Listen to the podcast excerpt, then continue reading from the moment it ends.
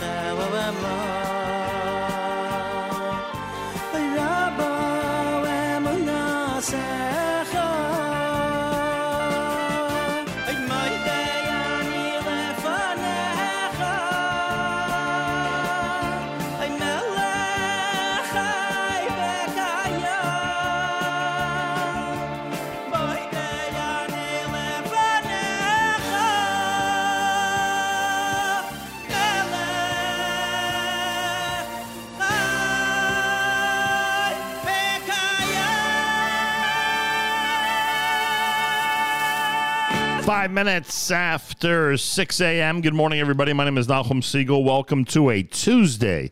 This is your Jewish Moments in the Morning radio program. Hashem,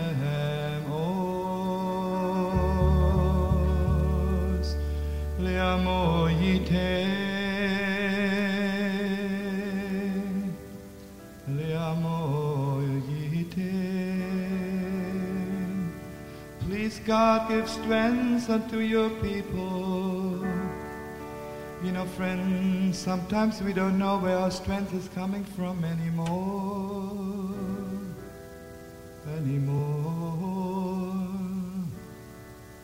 Let me just tell you, maybe some of you know it. There's a Yidale came to the Holy Land. And he fought in 1948 and 56. And he had two sons, two holy, holy sons. 1967, one son left this world. Sanctify God's name, the name of the Holy Land. And now on Yom Kippur, second son joined his father Abraham in heaven. And I heard the story from the person who has to tell the parents when God forbid the children die. He said they just didn't have the strength anymore. They're driving around the block five times and how can you tell them? But regardless, finally they made themselves strong. They walked up, holy and they told him, we're so sorry to tell you, your last son is also gone. You know what he did? Hashem oz le'amo yitain. God gave him so much strength from heaven. He took a little bit wine and said, L'chaim, my holy son. Chaim, I envy you. You gave your life for the Holy Land. He said L'chaim to his wife, L'chaim, L'chaim. You were privileged to have two holy sons who gave their life for the Holy Land. Hashem, Oz,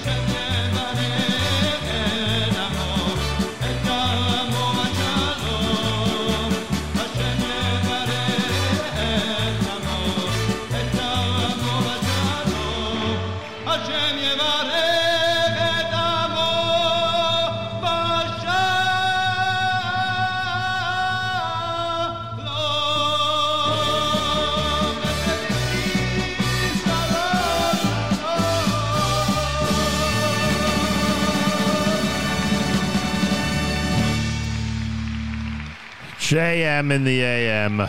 Uh, a song that was uh, emblematic, as um, many of us remember from 50 years ago of the Yom Kippur War. And one with a message of uh, God give us strength, give the Jewish people strength, but most, most certainly give the largest dose of strength to those of uh, our brothers and sisters who are suffering because their loved ones have either fallen or are now missing in the war of um, 5784. This is a uh, this is a tremendous and uh, most difficult, a tremendously difficult period of time for the Jewish people, obviously, and everybody is on edge with this uh, current situation. But some of our brothers and sisters are going through exceptionally painful times. That's why we played that song. That was the incredible reaction of the parent saying L'chaim to the fact that his sons had given of their lives during the Six Day War and the Yom Kippur War. It's an unbelievable, just an incredible uh, level of faith that is so hard to fathom sometimes. Right now, many of our brothers and sisters in Israel are going through similar situations, having lost children, having lost relatives, and uh, certainly for those who don't know the fate of their relatives, for those who don't know if their if their child is alive, if they were among the abducted, um, imagine what they're going through. Difficult times. Um, difficult times, as we've been hearing from so many guests of ours who've been joining us from Israel and have given us so much inspiration. Although it's difficult times, it's uh, it's times that really bring out the best in the Jewish people. Unfortunately, it takes this sometimes to do that. But um,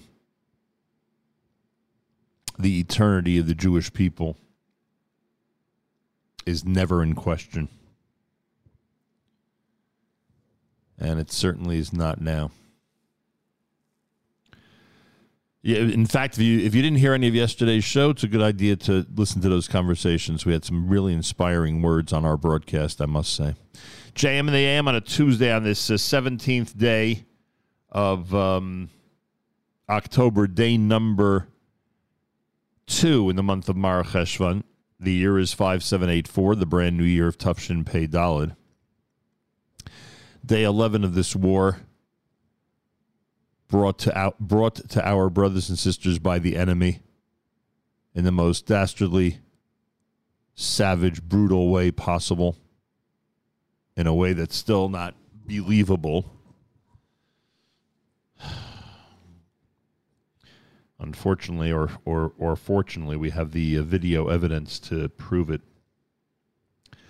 Um, we'll check in later on with our friends from Yad Ezra Meet. As you can imagine, they are uh, in full swing in terms of trying to feed those in Israel who are in need. Uh, they they had they sent me a note explaining that. Um, I mean, obviously, food supplies are very difficult to come by, especially in the southern part of Israel. Obviously, they have 14 trucks and four warehouses full of food that they're using to help people who are stuck in bomb shelters, not able to leave their home. Uh, they have sent trucks to Netivot, Ofakim, and Beersheba. Obviously, those are very um, sensitive areas. We'll put it that way. They're sending 50 more trucks to cities that are under fire. The Army's also asked for water and snacks for soldiers in the front, which they, are, they continue to send to both the north and south. And they're looking for support from uh, all of us around the world. We have uh, featured them many, many times before on the air. You know that they are a uh, a serious network of food distribution in Israel. Uh, you can go to uh, yadezra.net slash food. Yadezra, E-Z-R-A, dot net slash food and make a donation. And um, And there you have it. We've discussed a lot of good causes to support during this war so far. We will continue to do so. And I hope that uh, everyone's able to support whatever causes you want. It doesn't have to be the ones we're recommending, but continue to shower our brothers and sisters in Israel with the needs that they have. Uh, continue to shower the soldiers with love and support in so many different ways. There are a lot of very, very effective campaigns out there that are bringing the soldiers what they need on the front lines, including the one we spoke about yesterday, Rav Rimon. What he's doing is pretty remarkable. Um, yeah.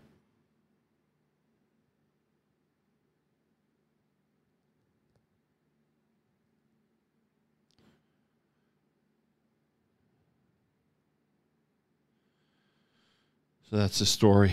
That is the story. Uh, Andy Goldsmith's going to join us. The AMIT uh, schools in Israel, you can imagine what they're going through. Uh, certainly a good uh, indication of what all the schools in Israel are going through. We'll talk with uh, Andy about that and the responsibilities that the added responsibilities that the staff and the organization now has. Uh, talk about a network that has a proven track record. What are they, almost 100 years old AMIT? Maybe even more. I don't know. I have to get the exact figure. Um, he'll join us in the 8 o'clock hour. Um, we'll speak to our friends from Yad Ezra Shulamit at about 7.35. We'll get their perspective on what's going on and talk about the fundraising effort for food for those who are in need in Israel. And I believe, do we have confirmation already? I believe, uh, yeah, I be- well, we don't have confirmation yet, but we're awaiting confirmation. Yossi Baumol is going to join us at 8 o'clock. He's got some, as he always does, he's got some uh, very interesting takes on uh, on the current situation. Now, for those of you who didn't uh, see the latest news, a lot of people are avoiding uh, watching and listening to the news. Kol hakavod to you, by the way. It's probably enhanced your life. I, I know the couple of hours break that I took uh, over the last couple of days uh, from the news was refreshing, frankly. And this is not at all to say that we don't all have a responsibility to follow what's going on with our brothers and sisters in Israel. We do, but no, no matter what we're doing, no matter whether we have the simplest task of you know sending support from here and davening and uh, and saying Tehillim for our brothers and sisters, or or people who have the most difficult task, obviously those under the most tense pressures you can imagine, our brothers and sisters in Israel. If you can get a break from all of this, it's it's really unbelievable. So I'm just saying that anybody who's purposely not paying attention to the news, I admire that, frankly. But anyway, you may have missed the fact that the president of the United States has announced that he's going to Israel. And that trip is supposedly taking place tomorrow. And I think the timing is fascinating. Uh, that's not the word I used off the air. I think it's certainly a bit bizarre. Uh, but I'm not the president, and I'm not those who uh, I didn't, you know, issue the invitation to him. The prime minister of Israel did, and um, with all the things we we've been talking about in terms of the prime minister and his reaction to everything and how he's managing this war, I really wonder about that invitation right now to the president of the United States. But not for me to discuss. Uh, it's for our experts, and uh, as soon as we have guests on that can uh, that can address this, I'm sure we'll get some interesting opinions and analysis regarding what's happening this week with the president's visit. More coming up. It's Tuesday. It's JM in the AM.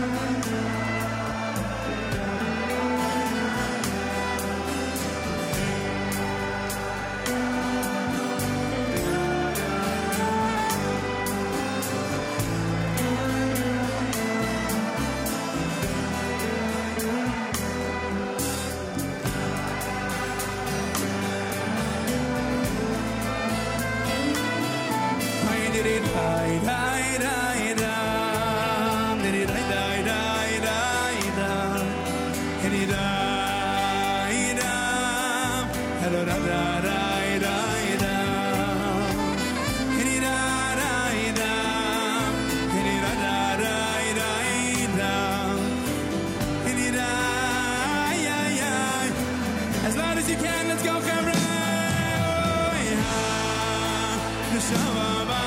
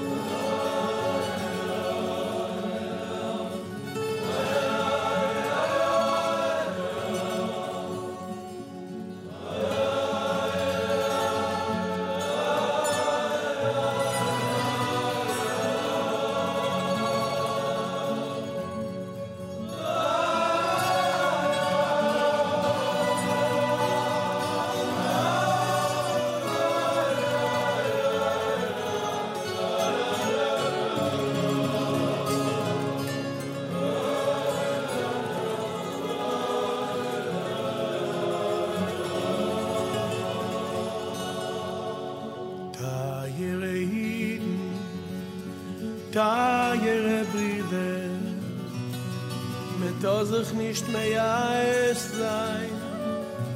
Es kommt schon die Sonne auf Schein, man darf sich nicht mehr eis sein. Und es wird kommen schwere Zeiten, da man nicht werden nie. Stark dach mein Teire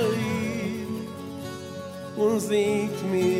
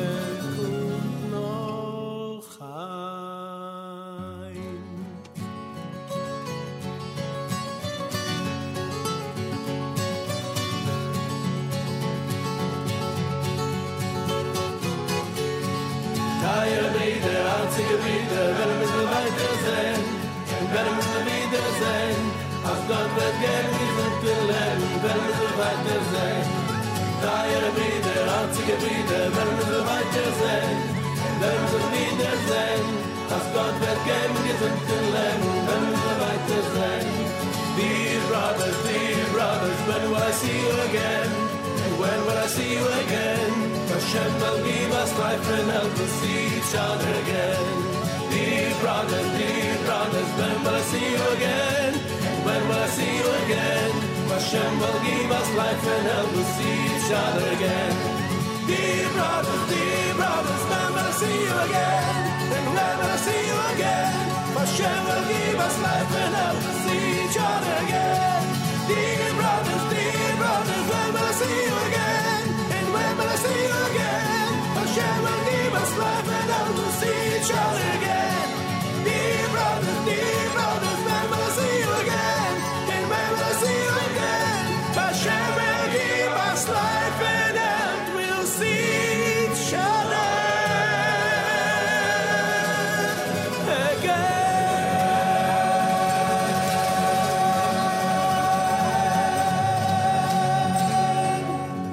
Huda Green, before that Shlomo Katz, and you're listening to JM and the AM, hour number one on a Tuesday broadcast. The President of the United States expected to leave for Israel tomorrow. Well, let's continue to pray for our brothers and sisters in the front lines. Let's continue to pray for those who've been abducted and are being held by Hamas as um, kidnapped hostages in Gaza. Uh, let us continue to support good causes in Israel. We'll discuss some of them later on this morning. And of course, we've discussed many of them so far here at JM and the AM. Um, oh, I may have mentioned, according to Avrami, I may have mentioned that uh, Andy Goldsmith of AMIT is going to join us later on. It'll be at 8.35, 8.30 rather this morning, 8.30. I may have mis uh, promoted that with the wrong time earlier. So our uh, amazing friend Shlomo Katz sent me a video that many of you likely have seen already. Um, he was asked to send a message to all the parents of soldiers who are living abroad right now, meaning parents of lone soldiers. And um, he uh, he indicated to feel free to forward this to whoever could use it, and um, I asked him obviously if we could play it on the air, and he responded in the affirmative. And now I just want to see if we, in fact, can get this on the air quickly. Um, let's see here.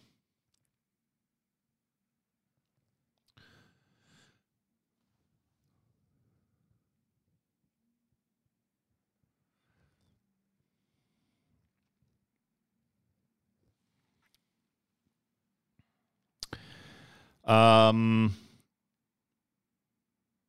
all right, we'll give it another minute and see if we can get this going here at JM and the AM. Tuesday morning broadcast. Thanks for joining us. Plenty more coming up. Yossi Baumol at 8 o'clock. Our friends at Yad Ezra V'Shulamit. You can imagine what they're doing these days in terms of um, trying to get food to the areas of Israel that need it, some of whom need it desperately and um, we'll speak with them coming up here at JM and the AM. And uh, plenty more on this Tuesday morning broadcast. Here's that Achenu selection from Yehoram Gaon that we were talking about the other day here at JM and the AM.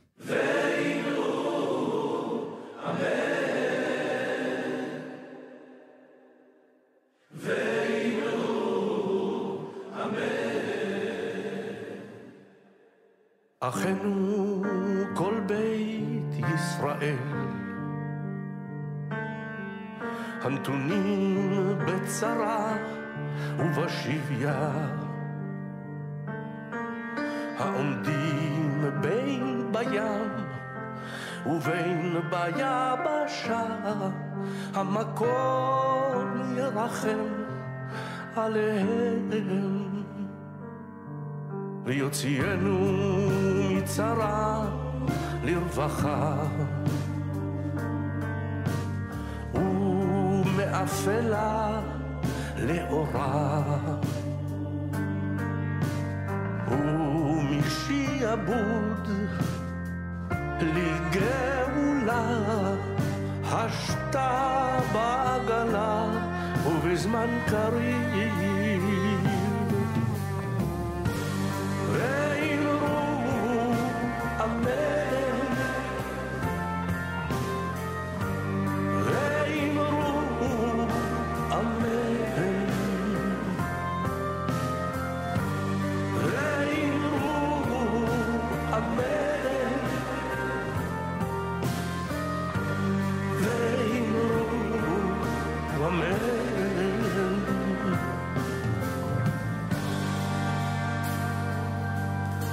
אחינו כל בית ישראל.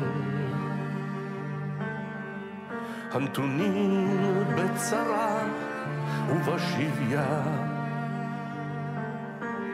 העומדים בין בים ובין ביבשה המקום ירחם עליהם. יוציאנו מצרה לרווחה ומאפלה לאורה ומשעבוד לגאולה השתה בעגלה ובזמן קריב.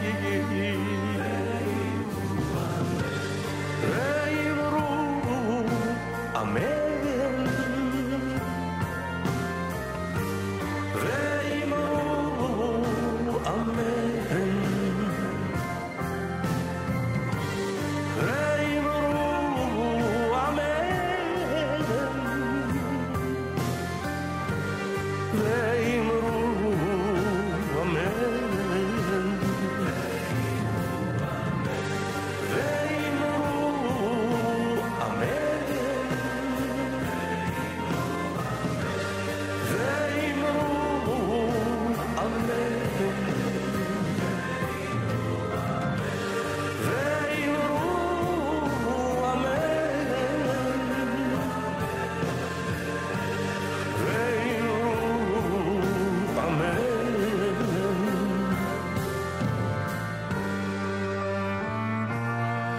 JM in the AM with Yoram Gaon Achenu here on a Tuesday morning broadcast. JM in the AM. So, as we said, Rabbi Shlomo Katz was asked to send a message to all the parents of soldiers who are living abroad right now. This was the message that he sent. Here it is at JM in the AM. Shalom uvracha. To all the parents, wherever you are in the world, my name is Shlomo Katz. I live here in Efrat, Eretz, Eretz HaKodesh. I'm the rabbi of a very, very special, special family called Kehilat Shirat David, and we have many of our boys and husbands on the front lines as well. First of all, and most importantly, I want you all to know that each of us give infinite amount of thanks for the chinuch that you gave your children to be Shomrei Vegiborei Israel. I say that in the name of everyone here. More importantly, I want you to know that family, the Jewish concept of family, is something that is absolutely impossible to comprehend unless you're in the family. Your children are our children. As I'm sure you all know and have seen and have been very involved in, anything, absolutely anything that any of us can do for any of your children, we're doing and want to continue to do, no matter what, no matter for how long. I also want to give you all, and giving myself chizuk as I'm speaking, not God forbid preaching, we're all just one cycle of chizuk to one another. If someone asks you if you believe in the coming of Mashiach and you say yes, and then they ask you, well, how, how do you think Mashiach's going to come? And you say, I have no idea. Then you don't really believe in Geula. According to the Rambam, if someone believes in the Kedusha of Am Yisrael, Emuna is the belief in the Kedusha of Am Yisrael that we can bring the great day. And your precious children who are igniting achdut, love, and dedication to Am Yisrael like never before, we all believe in the kedusha of the precious chayalim shebizchutam ubizchut gvuratam. We could begin begin to believe in everything that we may have thought we believed in, but now it's one pulse, one pulse of emunah. In that zchut alone, Hashem Yitbarach Yishmo al kulam. And we should all merit to receive each and every one back home with more love than ever before, with more achdut than ever before. B'sham nashir shir chadash uvirnana na'aleh. From my family to your family, which is one family, B'shem Hashem tzvakot na'aseh v'natzliach. ישראל לא לפחד,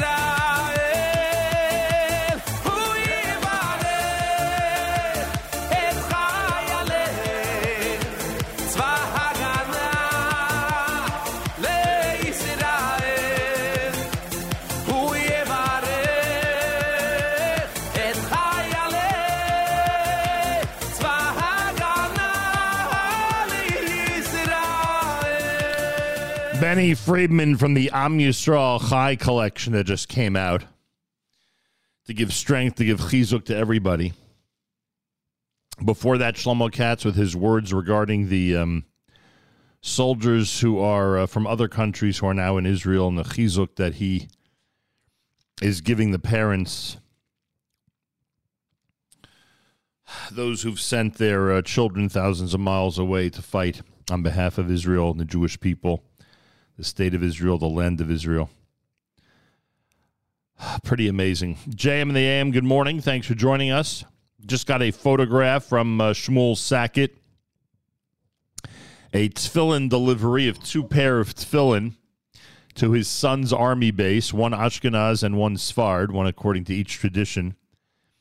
And now um, the soldiers who are stationed at that base will be able to put on tefillin each day. It's something that so many soldiers, even those who do not regularly put on tefillin, have asked to be able to do now during this wartime.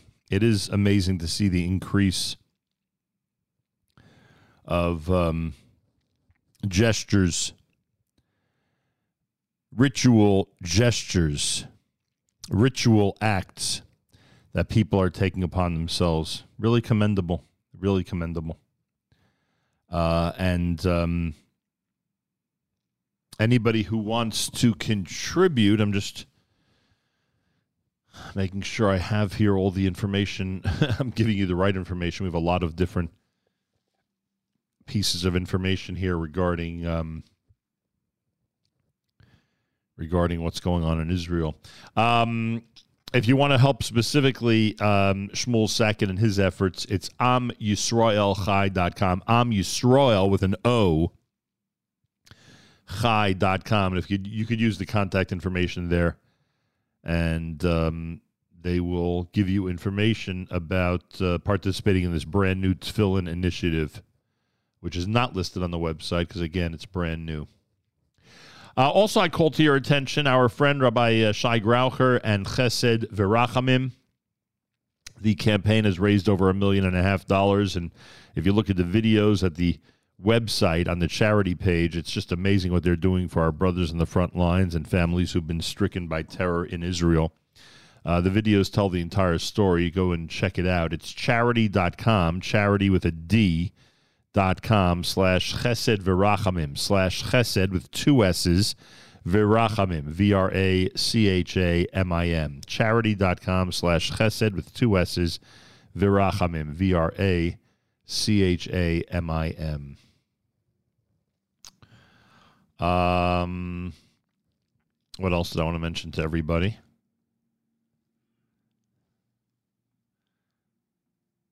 Feel free to comment on the app. Go to the NSN, Nachum Segal Network app for Android and iPhone and comment away.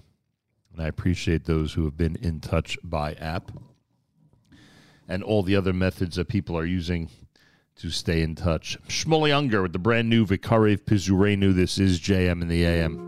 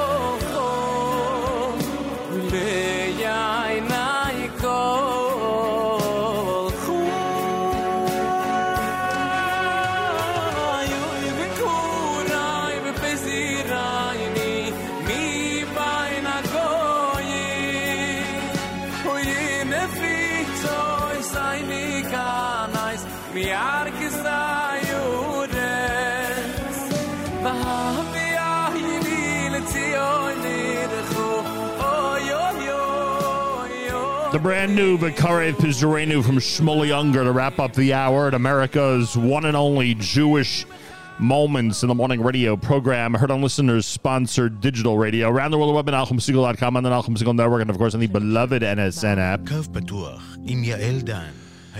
Golly, it's on the background to our news from Israel coming up. Bottom of the hour, we'll check in with our friends from Yad Ezra Shulamit. They've got quite a campaign going on now, as you would imagine. Uh, 8 o'clock for Yossi Baumol out of Israel. 8.30 for Andy Goldsmith. The AMIT schools are going through a very challenging time. They've been through challenging times before, but this is quite a uh, challenge. We'll speak with him at 8.30 this morning here at JM in the AM. And plenty more, of course, as you would imagine. Avrami is going to be speaking to us from Israel. Avrami will host a live lunch from Israel at 11 a.m. Eastern Time. Make sure to be tuned in. Galai Tzal, Israel Army Radio, 2 p.m. newscast is next. You're listening to JM in the AM. גלי צה"ל מירושלים השעה שתיים, שלום רב, באולפן רני אבנאי, עם מה שקורה עכשיו. היום ה-11 למלחמה, אזעקות נשמעו לפני זמן קצר בראשון לציון. לא דווח על נפגעים או נזק. במקביל, בפעם השנייה היום, תקרית בגבול לבנון, טיל נ"ט שוגר לעבר מוצב צה"ל.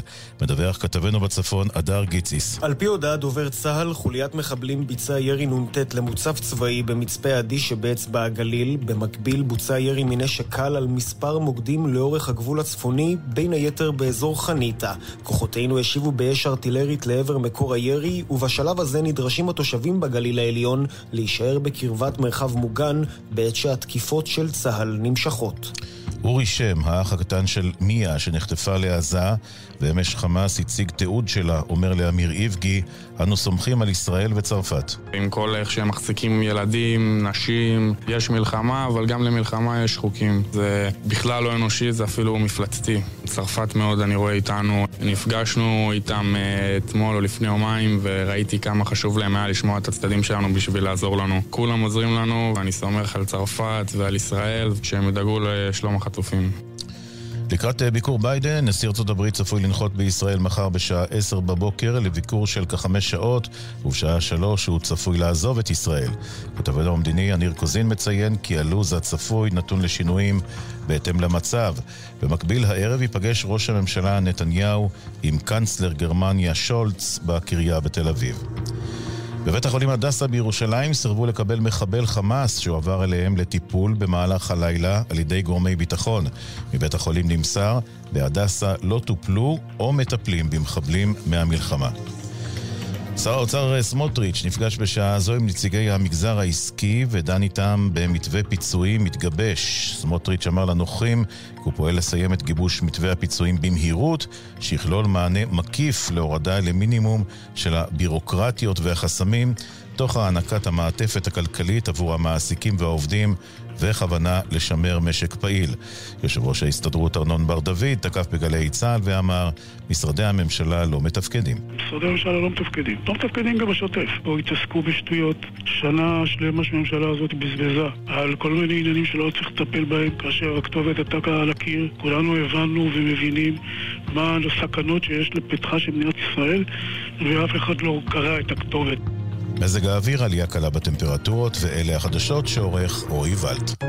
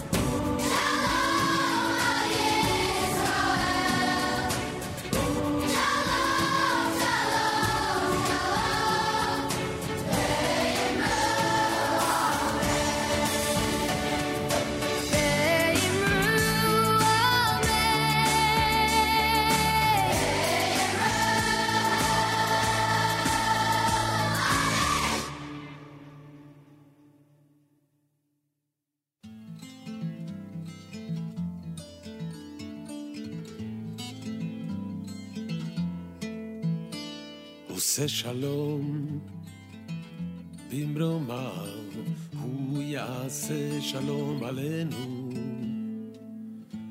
עושה שלום במרומיו, הוא יעשה שלום עלינו. עושה שלום במרומיו, הוא יעשה שלום עלינו.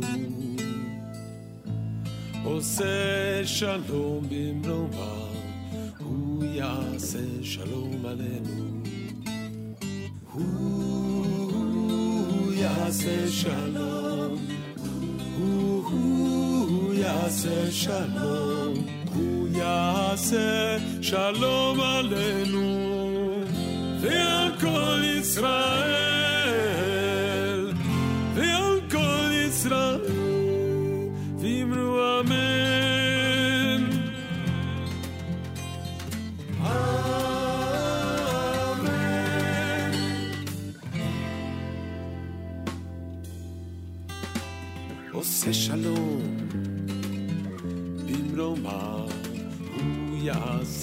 שלום עלינו. עושה שלום במרובה, הוא יעשה שלום עלינו. הוא, הוא יעשה שלום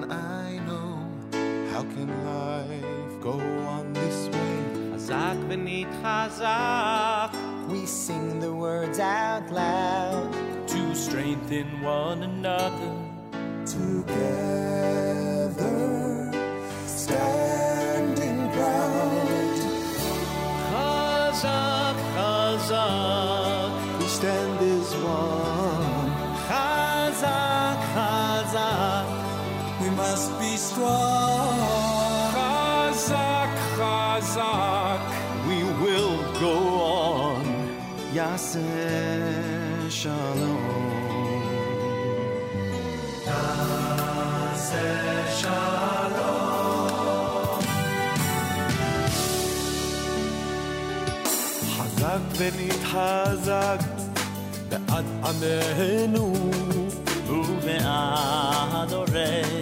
Hello,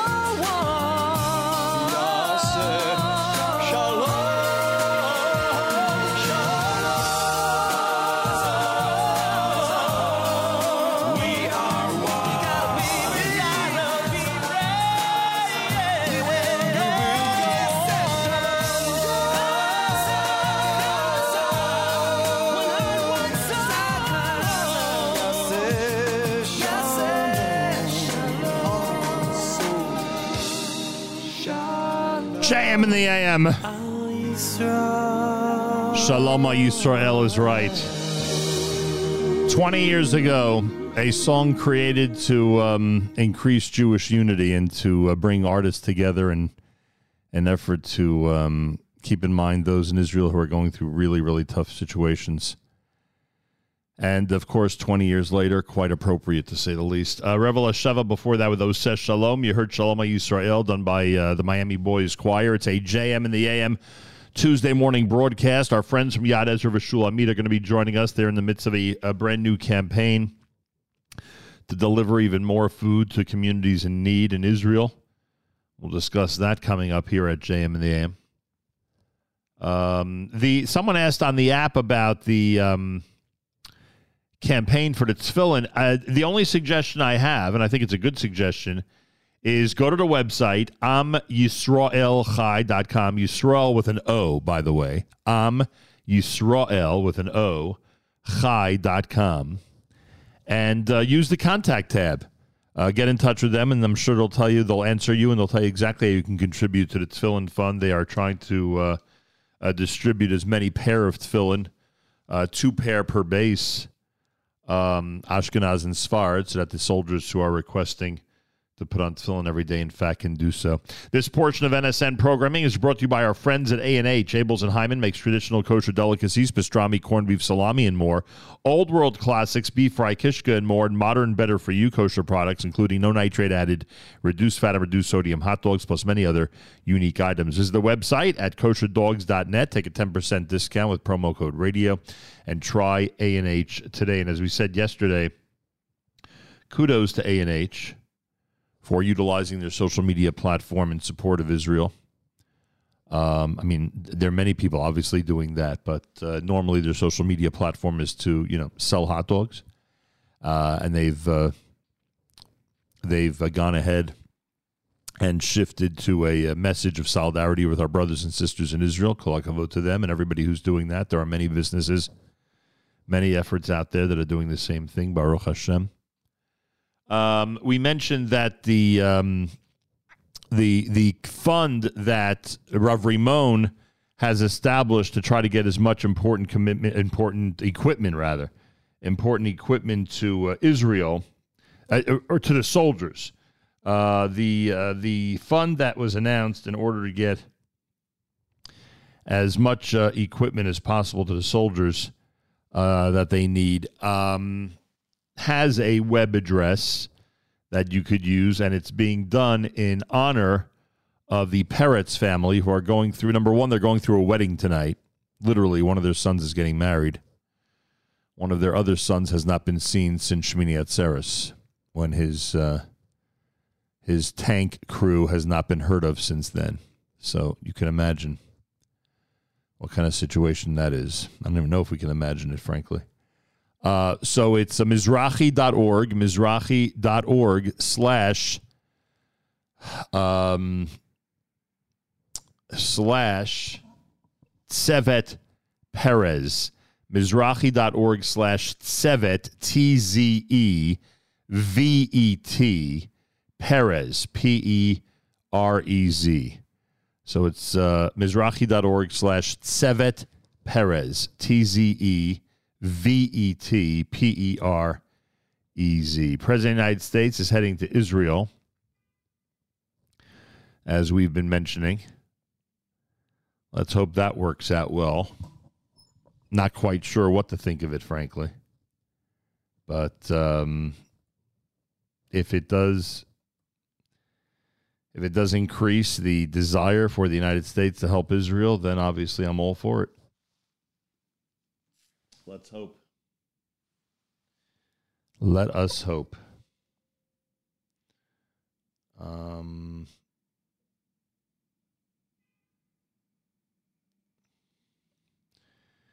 all right, more coming up at JM in the AM. We'll do this one from. Uh, we will be. We will do this one from Oh, there we go. Uh, sorry, sorry about that. Uh, truly. Uh, we will do this one from uh, Lev Tahar at JM in the AM.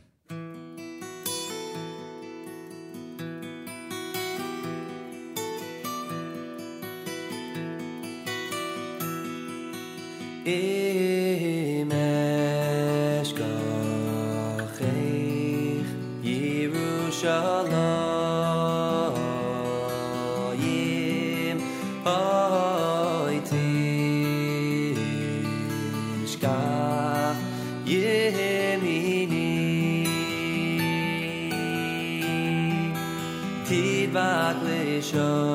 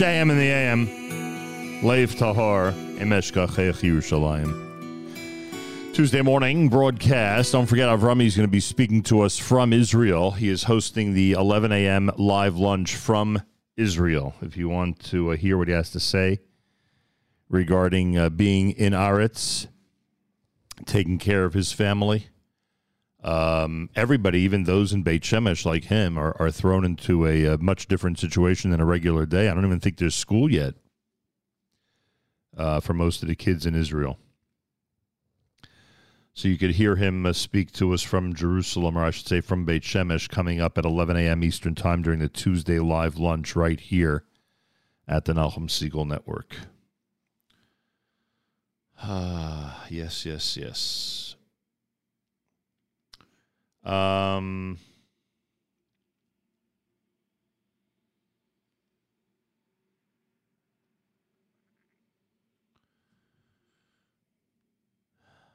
Rabbi David Goldwasser's words, Zechanishmas Harav Zevin of Alevi and Zechanishmas Esther Basar of Alevi. Here is Rabbi David Goldwasser with Morning Chizuk. Good morning. We learn in the Parsha, Kedoshim Tiyu, Ki Kadosh Ani Hashem Lokechem. How is it possible for a person to sanctify themselves, to become holy? We learn in the Talmud about a great Rebbe, Reb Menachem Bar Simai. The Talmud tells us that he got his name because he never saw the tzura of a matbea, the form of a coin, in his life. What connection is there between a person who didn't see a coin and Kiddush and holiness? Rebbe Menachem Bar Simai was always afraid of a chashash of gezel, robbery. He felt it was better not to be involved with money at all. Rashi offers a different reason. He explains that in the Tekuf Eretz Yisrael, the Romans were Oved Avodah They used to engrave the various images of their idols on the coins. May Ikra Din, the truth is, according to the halacha, it was permissible to use these coins because the coins were not intended to be used for Avodah Zarah. It was only the Avodah Zarah that was engraved on it. However, Rabbi Menachem Bar Simai, he was a great chassid. He had an extra kedusha. He was machmir on himself that he shouldn't even see the tzura samatbeya, the form of the coin. The Talmud tells us that when Rabbi Menachem Bar Simai was nifter, all of the avodah zarah that the Romans had melted like wax in the hot sun, even though they were of gold, silver, brass, copper, and stone. All of those priests of avodah zarah, they wondered how is it possible for the coins to dissolve. They were told about this great tzaddik who avoided any exposure to the tzura samatbeya, to the form of the coins. Today, as all of our thoughts, our prayers, and our minds are on Eretz Yisrael, Achenu Kol Beis Yisrael, we also have the power to raise ourselves up, to be like Rabbi Menachem Bar Simai, and try as much as possible in matters of Kedusha to just be a little bit better. We are all so good, and everybody is doing so many mitzvahs and chasadim and learning at this time. May we be zoche that just like at the time of Rabbi Menachem Bar Simai, he had a power over all that was evil. So too should Eretz Yisrael, should the Chayalei Tzva Haganali Yisrael be victorious in their great struggle for holiness, for the power of good over the power of evil. May we all hear Bisuros Tavos, Yeshuas, V'nechamos. This has been Rabbi David Goldwasser bringing you morning chizuk. Have a nice day.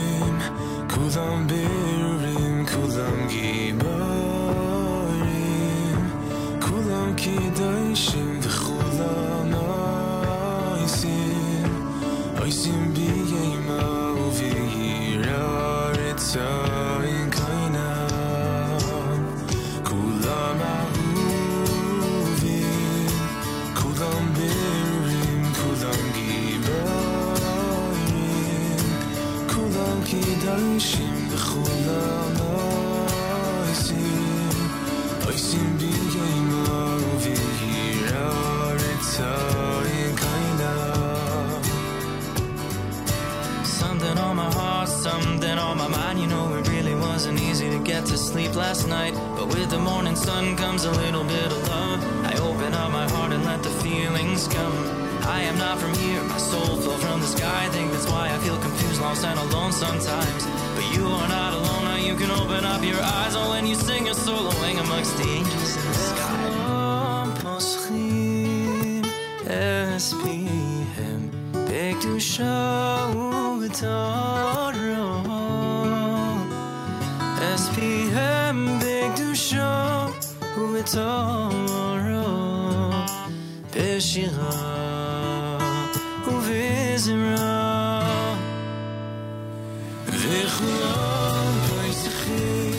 From the Shalshelis Reconnect collection, JM in the AM. Just watching a live interview being done with uh, Congressman Richie Torres of the Bronx. Boy, don't you wish every Jewish leader would speak the way he does? Forget about other members of Congress. But how um, how morally sane he's been on this topic of the war in Israel. Anybody who might be constituent of his, and even those of us who are in New York who are not constituents, we should go out of our way to thank him and thank him in every way possible. Uh, I'm sure he's under tremendous heat, under a lot of pressure.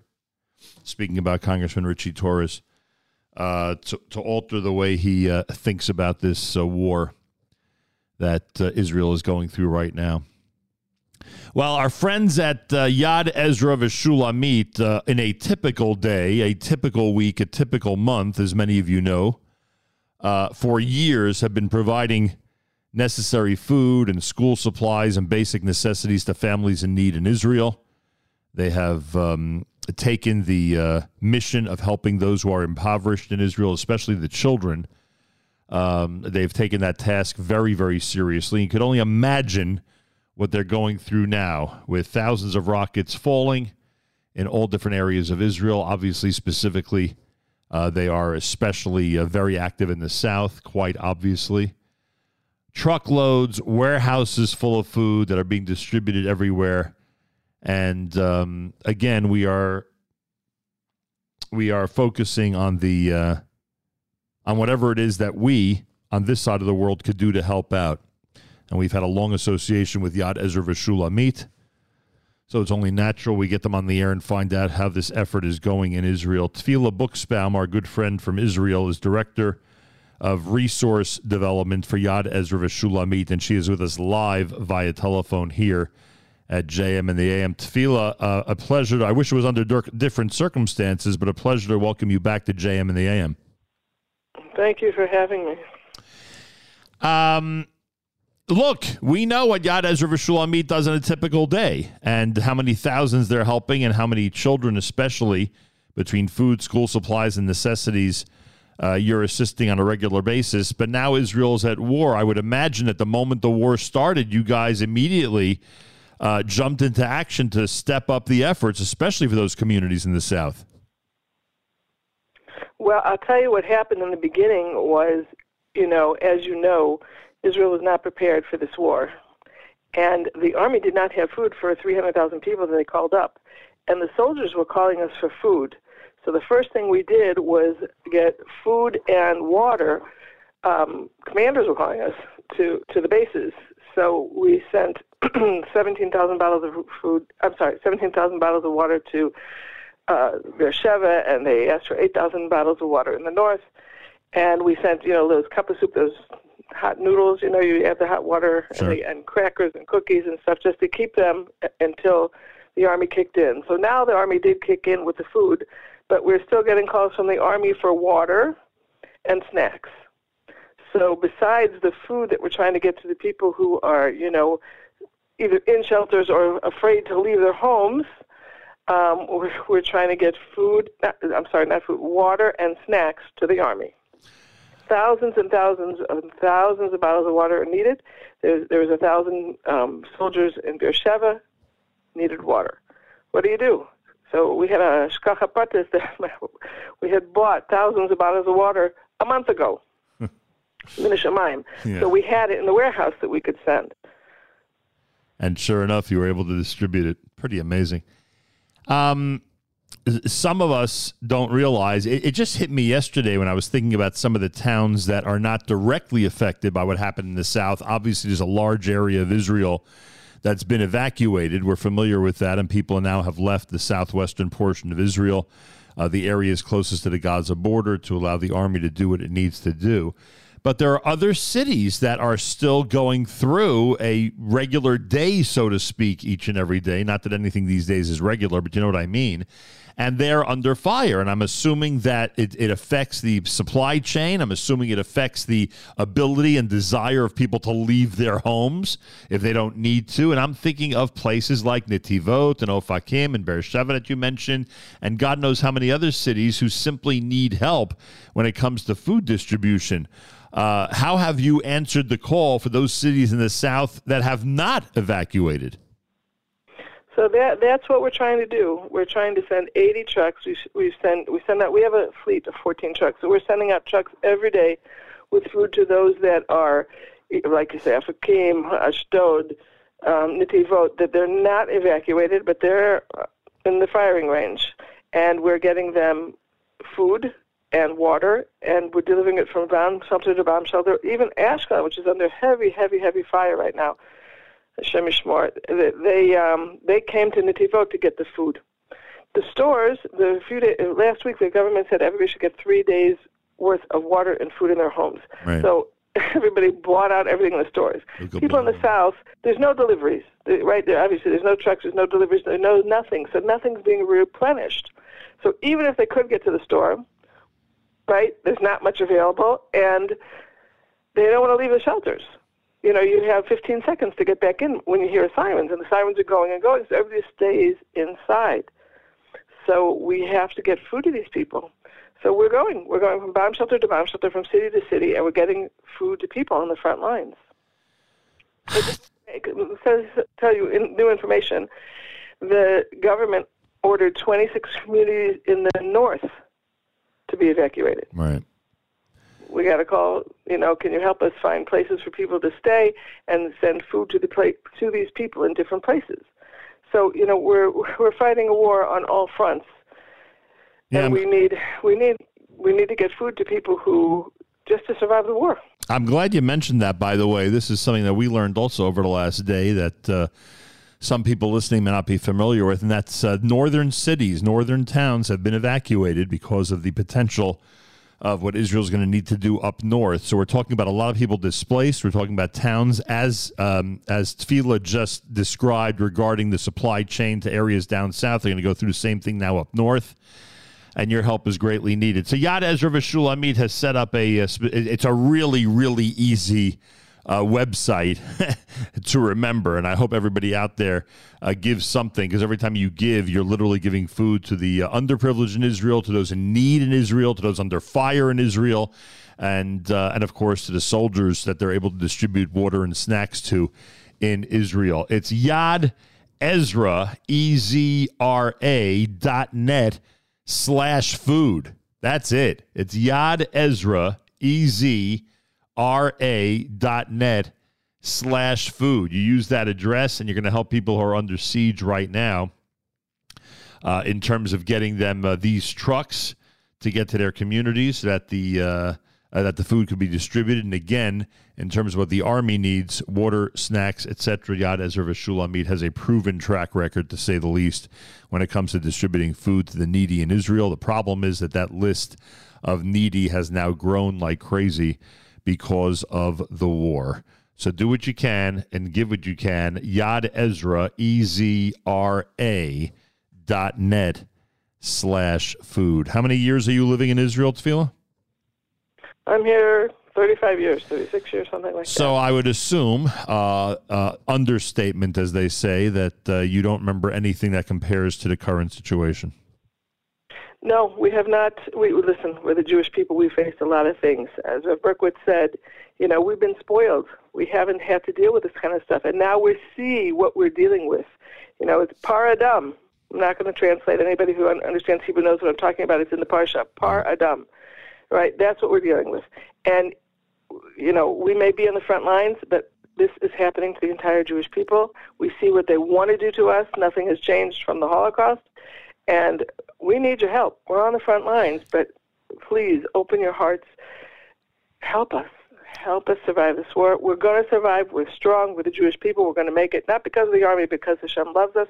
We're going to see, it says in the end of days, you're going to see miracles greater than the miracles in Mitzrayim. By the way, you're somebody who who you know constantly sees the support that diaspora Jewry gives to efforts like yours, like we've you know we've described it a million times on the air when you've been on in terms of what goes on in a regular day and a regular week with Yad Ezra V'Shulamit. Are are you feeling the increased concern from the diaspora? Are you feeling the increased love and affection and and feeling I hope the increased support from outside of Israel during this time?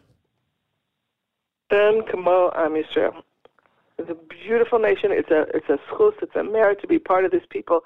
Everybody cares. Everybody's helping. Everybody's you know people saying, "I'll get on a plane. I want to come help distribute food. What can I do? What can I do to help?"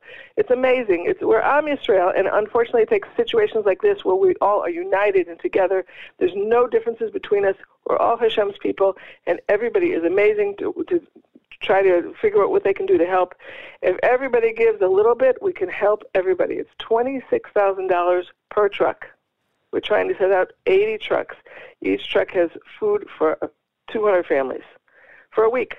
So we got to get to a lot of places. We need a lot of help. But like I said, Enkamo, Am everybody does a little bit, and we'll make it. Hashem itanu. Hashem is with us. So if I understand the math, everybody, twenty six thousand dollars feeds two hundred families for a week, uh, because that's how much stuff is on each truck in terms of the ability uh, to distribute to all these families. So again, Yad Ezra Shulamit has quite a uh, a reputation for being able to really get what is necessary to to those in need. Normally, we'd be concentrating, of course, on the impoverished youth. That's the backbone of their efforts. But now it's everybody.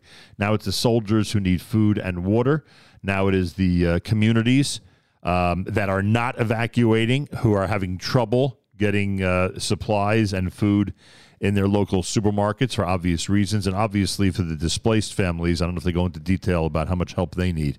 Uh, give what you can, donate. Uh, they've set up a special link so that everybody can contribute to this campaign. It's a pretty simple one yadezra.net slash food, Yad Ezra, E Z R A dot net slash food. Do you, do you have a lot of relatives in the United States, Setzfila? Um, no, I'm. My parents were survivors of the Holocaust. I have my sister and my brother. That's it. And, and they're in the U.S. or in Israel? They're in the U.S. And what has their reaction been? Are they uh, uh, are, are, are you are you feeling? I mean, this is you know a uh, uh, this is a question not specifically about your brother and sister, but you're in touch, obviously, I'm sure, with them. Um, are you feeling the increased concern that Jews on this side of the world have what's happening in Israel? A hundred percent. A hundred percent. I think it's actually harder to live abroad than to live in Israel because you guys watch the missiles landing in Israel. We sit here and go in the sealed rooms and dive into Hashem, you know, and you feel Hashem with us. It's very hard to sit over there and watch bombs being, you know, missiles being thrown at Jewish people. But um, like I said, Am is wonderful. Everybody's helping, and if everybody can help, we're going to make it. We are going to make it. Hashem is with us. We're going to make it. Tefilla Buxbaum is director of uh, resource development for Yad Ezra Shulamit. We always enjoy her take on things, very spiritual to say the least, something important for us to hear, especially from the Holy Land. Uh, anybody out there who can give, give what you can. It's Yad Ezra, E-Z-R-A dot net slash food, Yad Ezra, E-Z-R-A dot net slash food. Tefilla, uh, we, we are thinking of you and everybody in Israel, and uh, stay safe. Uh, Dash Cham, as we say to all the soldiers and all the families, and thanks so much for joining us this morning. Thank you so much. We should hear good news soon. Amen. More coming up. You're listening to a Tuesday morning edition of JM in the AM.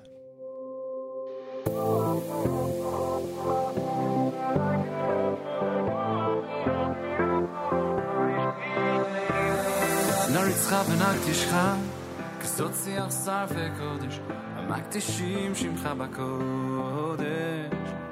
נריצך ונגתישך, כסות שיח שר וקודש, המקדישים שמך בקודש. ככתוב על יד נביאך, וקורא זה אל זה ויומן. ככתוב על יד נביאך, וקורא זה אל זה ויומן. זה ההמנון שלנו, זה השיר שלנו.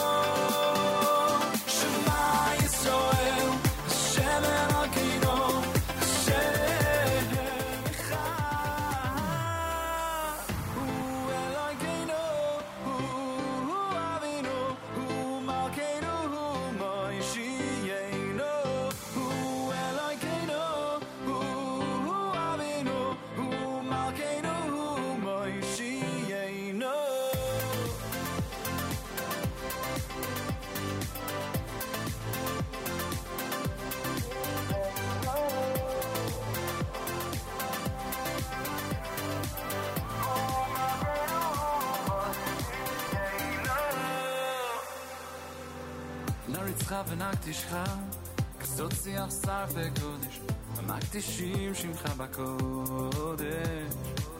נריצך ונקדישך, כסות שיח שר וקודש, המקדישים שמך בקודש.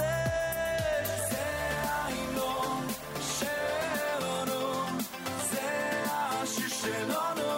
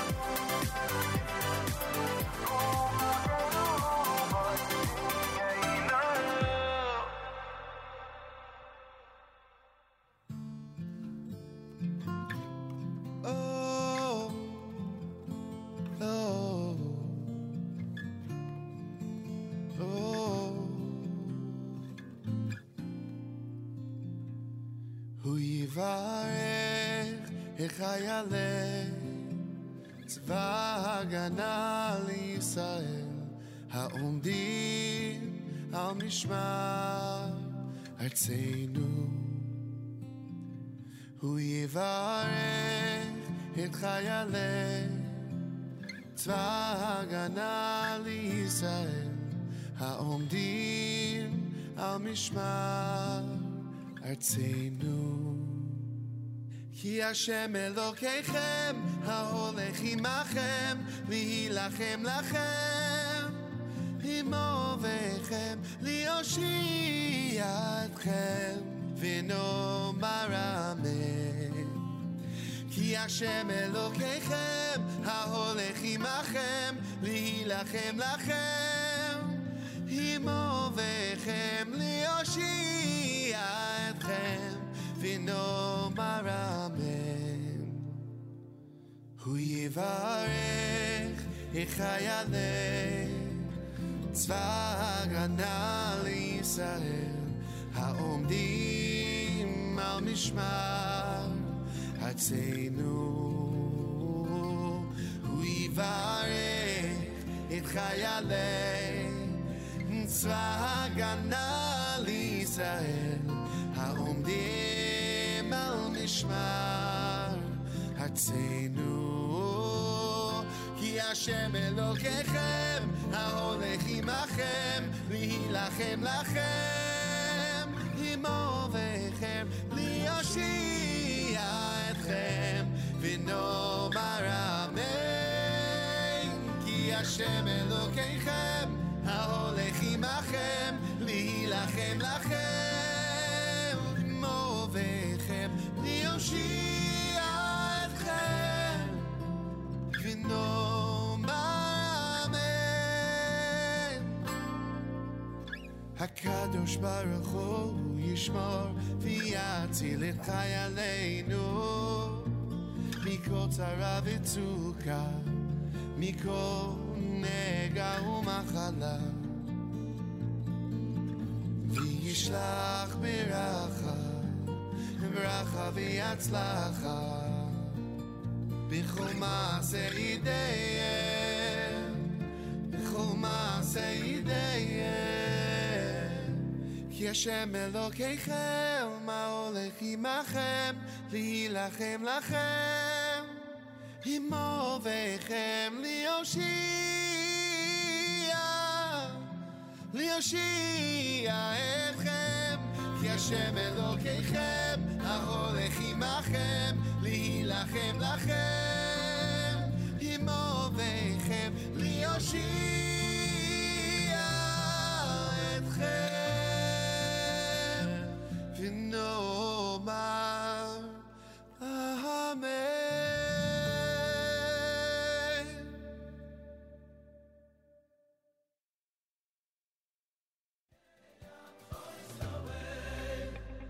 Tiri dai dai dai dam, tiri dai dai dai dam. Hoi yo yo ya shreinu. Tiri dai dai dai dam, tiri dai dai dai dam. Hoi yo yo ya shreinu. Tiri dai la la lam, tiri dai la la lam. Hoi yo yo ya shreinu. Tiri dai la la lam, tiri dai la la lam. Hoi yo yo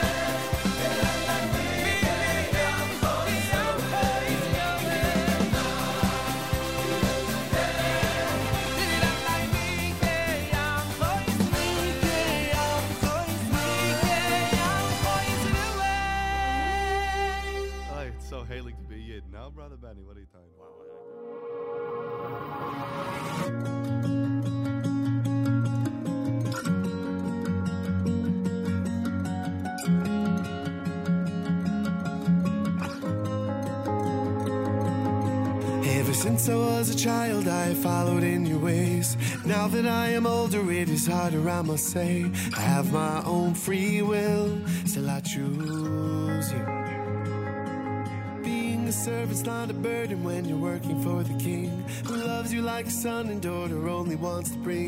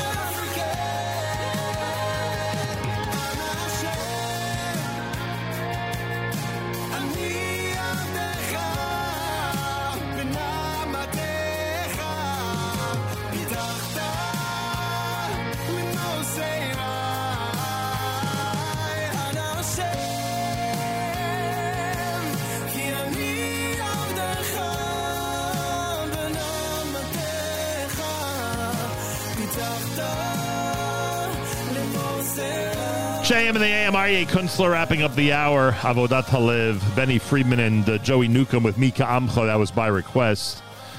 Mika Amcha is right. Aryeh Kunstler's Tzahal selection before that here at JM and the AM. It's America's one and only Jewish Moments in the Morning radio program, heard on listeners sponsored digital radio around the world, the web at NachumSegal.com, on the Nachum Segal Network, and of course on the beloved NSN app. Yossi Baumol's with us, Director of Development and Public Relations at Makor Chaim Institutions, resident of Efrat for a long, long time, from the very first day of Efrat.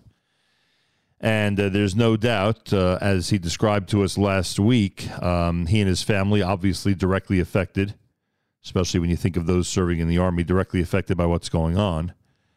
And he always has an interesting take. Now that we're on day 11 of this war, he always has an interesting take on uh, the news of the day. Yossi Baumol, a pleasure to welcome you back to JM and the AM. Uh, good morning, Nachum. You know, there's a discussion raging here in Israel on the, in the media about what is the purpose of the media. Is it to encourage people or to, or to make people despair? For example, this morning on the radio here, somebody counted 18 negative articles in the first two pages of Haaretz newspaper, while uh, other places like Yediot, which are usually not so, pro, you know, not so upbeat, were uh, pretty upbeat and you know and i understand that you felt that i was not i was too upbeat for the situation Well, no, no, I- well, this is not a discussion that we should be having on the air. Uh, we, I, we'll discuss this another time.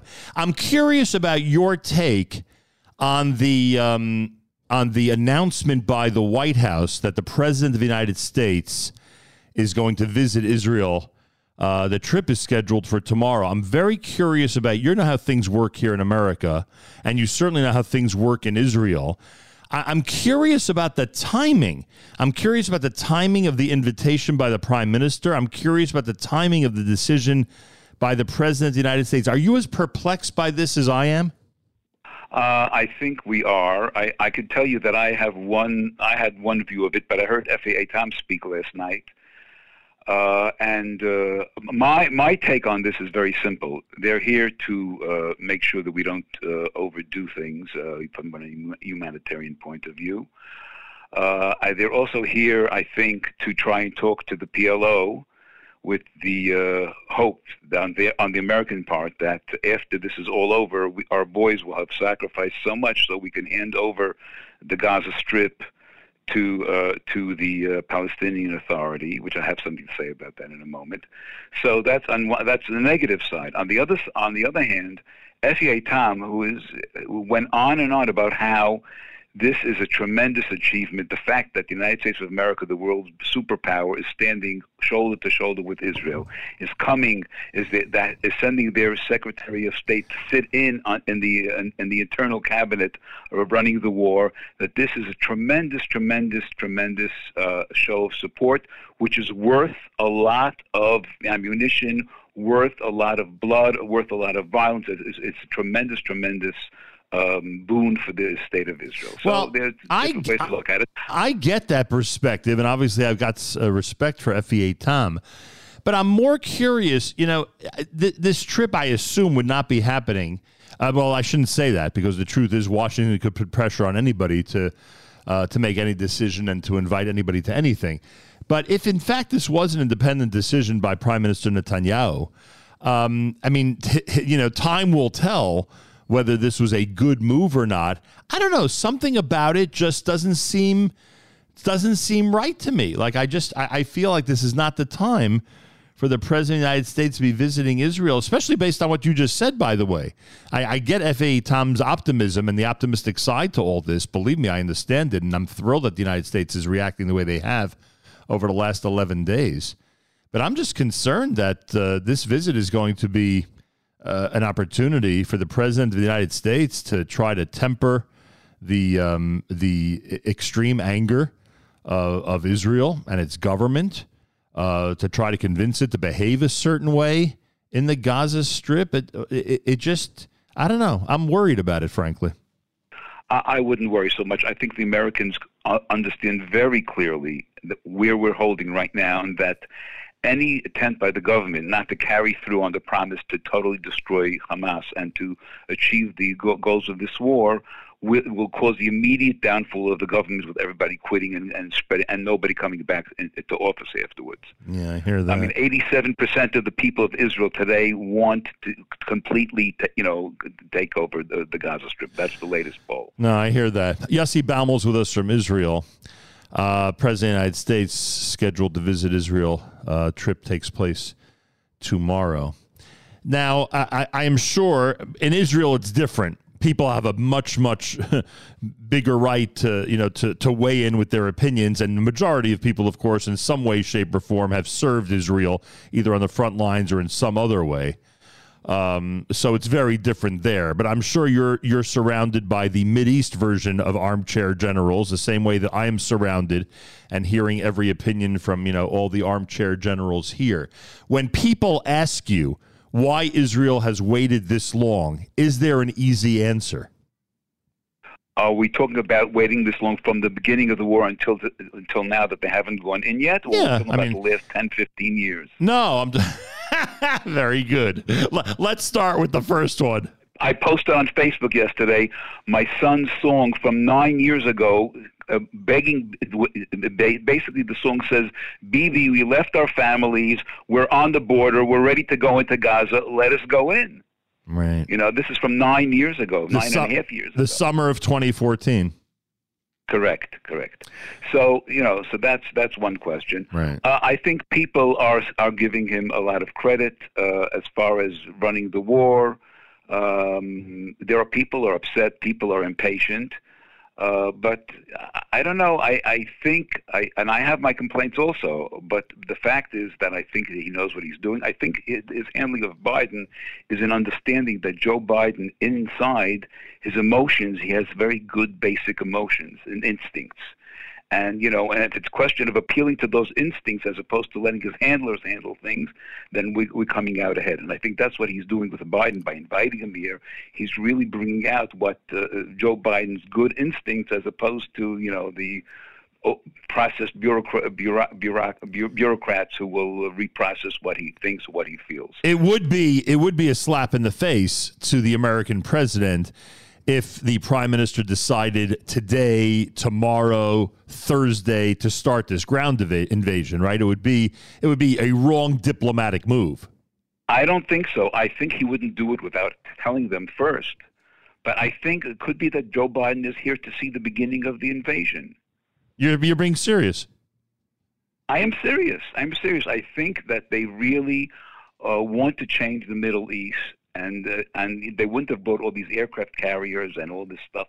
I, I, there, something is. I don't know. I don't think it's just the elections that are coming up in the United States. I, something has switched, and I really feel that they're they're they're trying to do good things here. We have to be very careful because the end game is what's going to count. Because every time and I think this uh, this uh, relates to a point that I want to make about giving over the uh, Gaza Strip to the Palestinian Authority.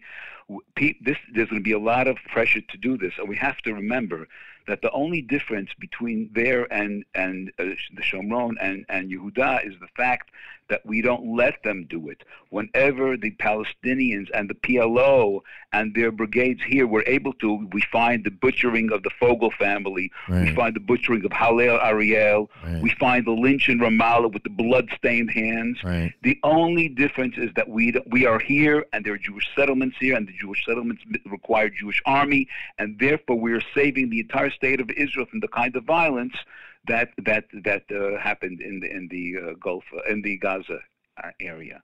Right. And this is a very important thing to remember, and it, there's going to be a big struggle about this when the war is over. And we have to remember that we cannot, in the end, I know it sounds uh, almost uh, like crazy to say this, but there is no choice but to bring Anita Tucker back to her farm in the Gaza Strip. We need uh, the same towns that we destroyed in two, or allowed the Arabs to destroy in 2005. Jew- the, the history has shown without a Jewish presence in the place, we lose the control. I could tell you even right down the road here, the new road between uh, Gush Etzion and and Kiryat Arba, beautiful new road, and the old, on the old road where we used to drive all the time over there. All of a sudden, there's terrorists picking up their heads again because the Jews aren't driving there anymore. Jewish presence means peace peace for us and peace for the Palestinians to go to work, to live their lives. As soon as we leave, the terrorists take over. And we must not let that happen this time. So when prime ministers of Israel have said to North American Jews who might be against some of the things they've done over the years in their negotiation with the Arabs, uh, when they say to us, if you only would have moved here, we'd be in a completely different situation, you would you would uh, agree with that 100%? I'm not from the hardcore, you know, uh, blaming people why they don't come in Aliyah. I, I, you have to want to come here. Well, another 100,000 Jews in Judea and Samaria would have made a big No, difference. No, there's no question. There's no, there's no question. There's no question about it. Uh, and uh, I mean, I could tell you that you know, if, if I sound calm even though I have eight immediate family members in the army right now. If I sound calm, it's because I live in Gush Etzion, which is a heavily Jewish settled area. And yes, I just traveled to Tekoa to pick up my kids whose father is, is down in the, by the Gaza Strip, my grandchildren from Tekoa. And uh, and uh, yes, I you know I we ha- our yeshiva's new campus was attacked by fire bombs last week. Yes, there are things happening, but still, the overall feeling when there's a Jewish presence there's peace. And you, they even let the Arabs come back to work uh, on, uh, when, when, when in, in such places now, which is you know a question. But the point is, if we are here and we control and we are strong, then there is peace for everybody. Meaning what? They're Arab. They're, they're Arab workers in the Gush today. Yes, starting from yesterday, uh, not on our campus yet, which we really need workers to, to, to continue building. But uh, in the supermarkets, there and there's, certain jobs, certain Arabs have come back. Even How though many- they opened up school today, uh, yesterday already. Schools open. In-person schools open. Schools in Gush Etzion are open. Uh, Makor Chaim came back this morning. Last night we had a wedding.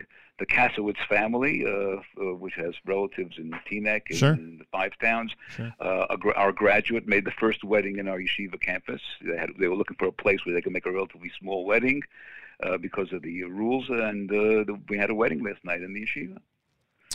Unbelievable. This morning, I was talking to the the Druze guard who who shot at, at the attacking Arabs who threw firebombs at our yeshiva last week.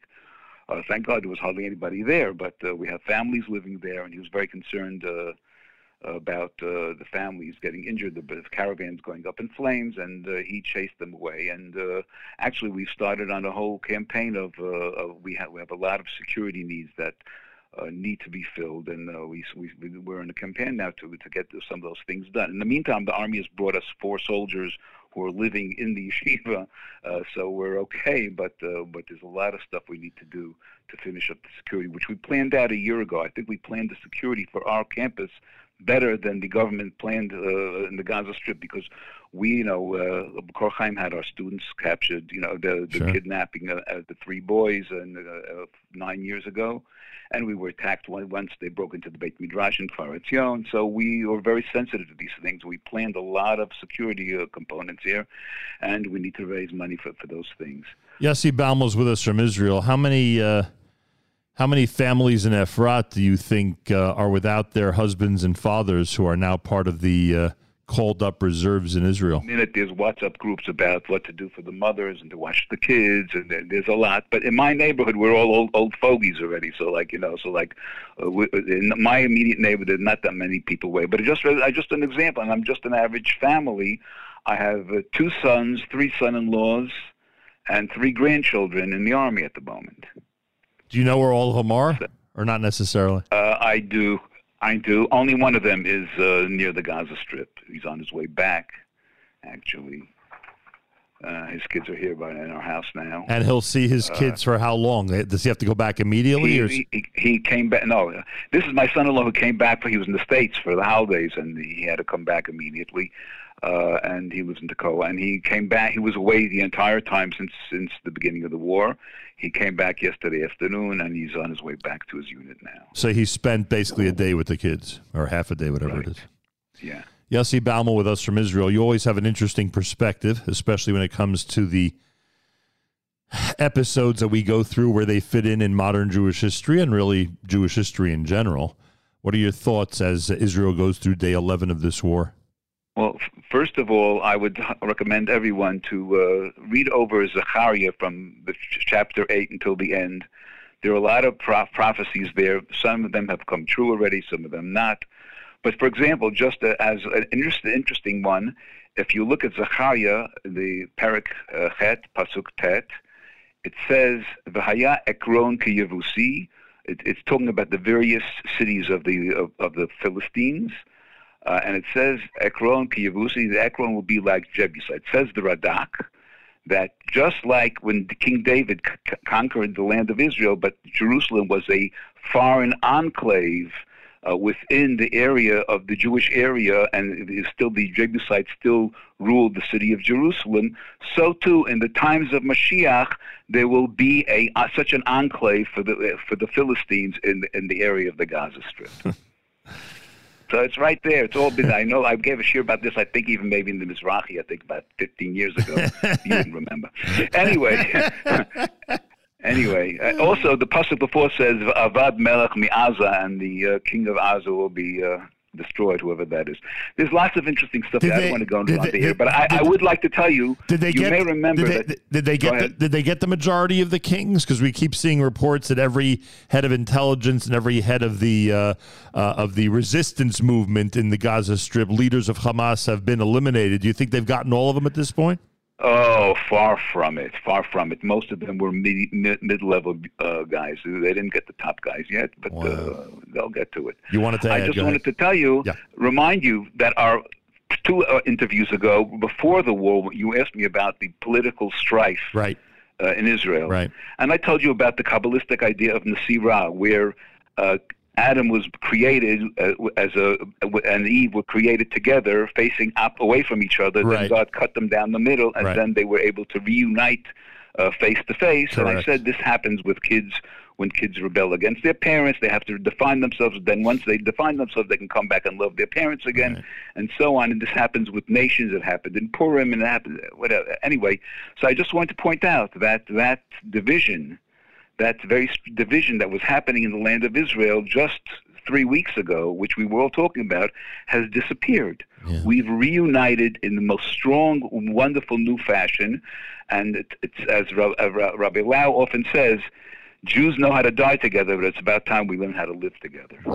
No question about it. And it, and it, and it was at quite a, quite a price, quite a price, a very bloody. A horrible, horrible, un, un, unprecedented. But we do, but we do have to remember, and I know that you're alluding to it, but I'll say it directly. We do have to remember that uh, the one above felt that this is something that the Jewish people needed at this time, and I, I, I don't know if it's in, if it's improper to put it that way. What do you think?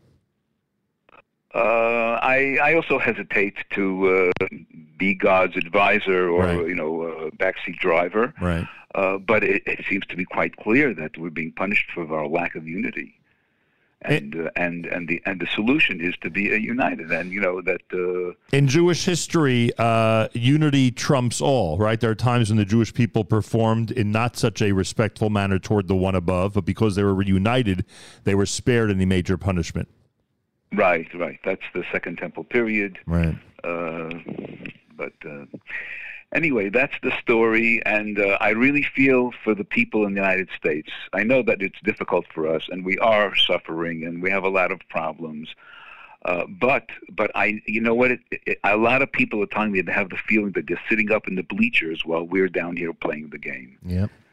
and it's a totally different feeling. And therefore, I would highly recommend to everyone, sooner or later, to come down to the playing field and uh, get involved in the game here, rather than watching from the bleachers Yeah. uh, out in New Jersey.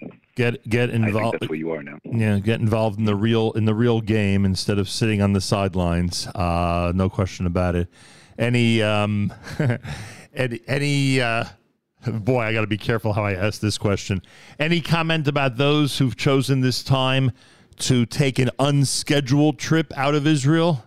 Uh, those who uh, were supposed to be in Israel for a for a long period of time, but made the decision to uh, to escape as soon as they could.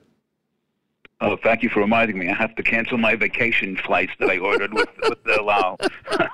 um, look, I, I, I don't want to be the one to say this, but the Lubavitcher Rebbe, there was a video going around about somebody who came, who visited the States and was staying in the States for a while, and he went back, a Hasidic guy who wanted to go back to Israel, and he told the Rebbe that his wife doesn't want to go back, she's afraid. He says, You're afraid to live in the land where the eyes of God are there from the beginning of the year till the end of the year? You're afraid? And we, ha- we heard many stories uh, about in previous times when people left here. I, look, there may be practical reasons. I mean, Yeah, I if the, it. I get the yeshiva isn't working or not running, you know what? So the guy's going to hang out on the street instead Right. and That's wh- trouble. that's why I understand say I'm never I'm never going to advise someone one way or the other. It's a decision with that children and parents have to make. But I felt it's an opportunity to ask you what you think about the whole thing. That's all.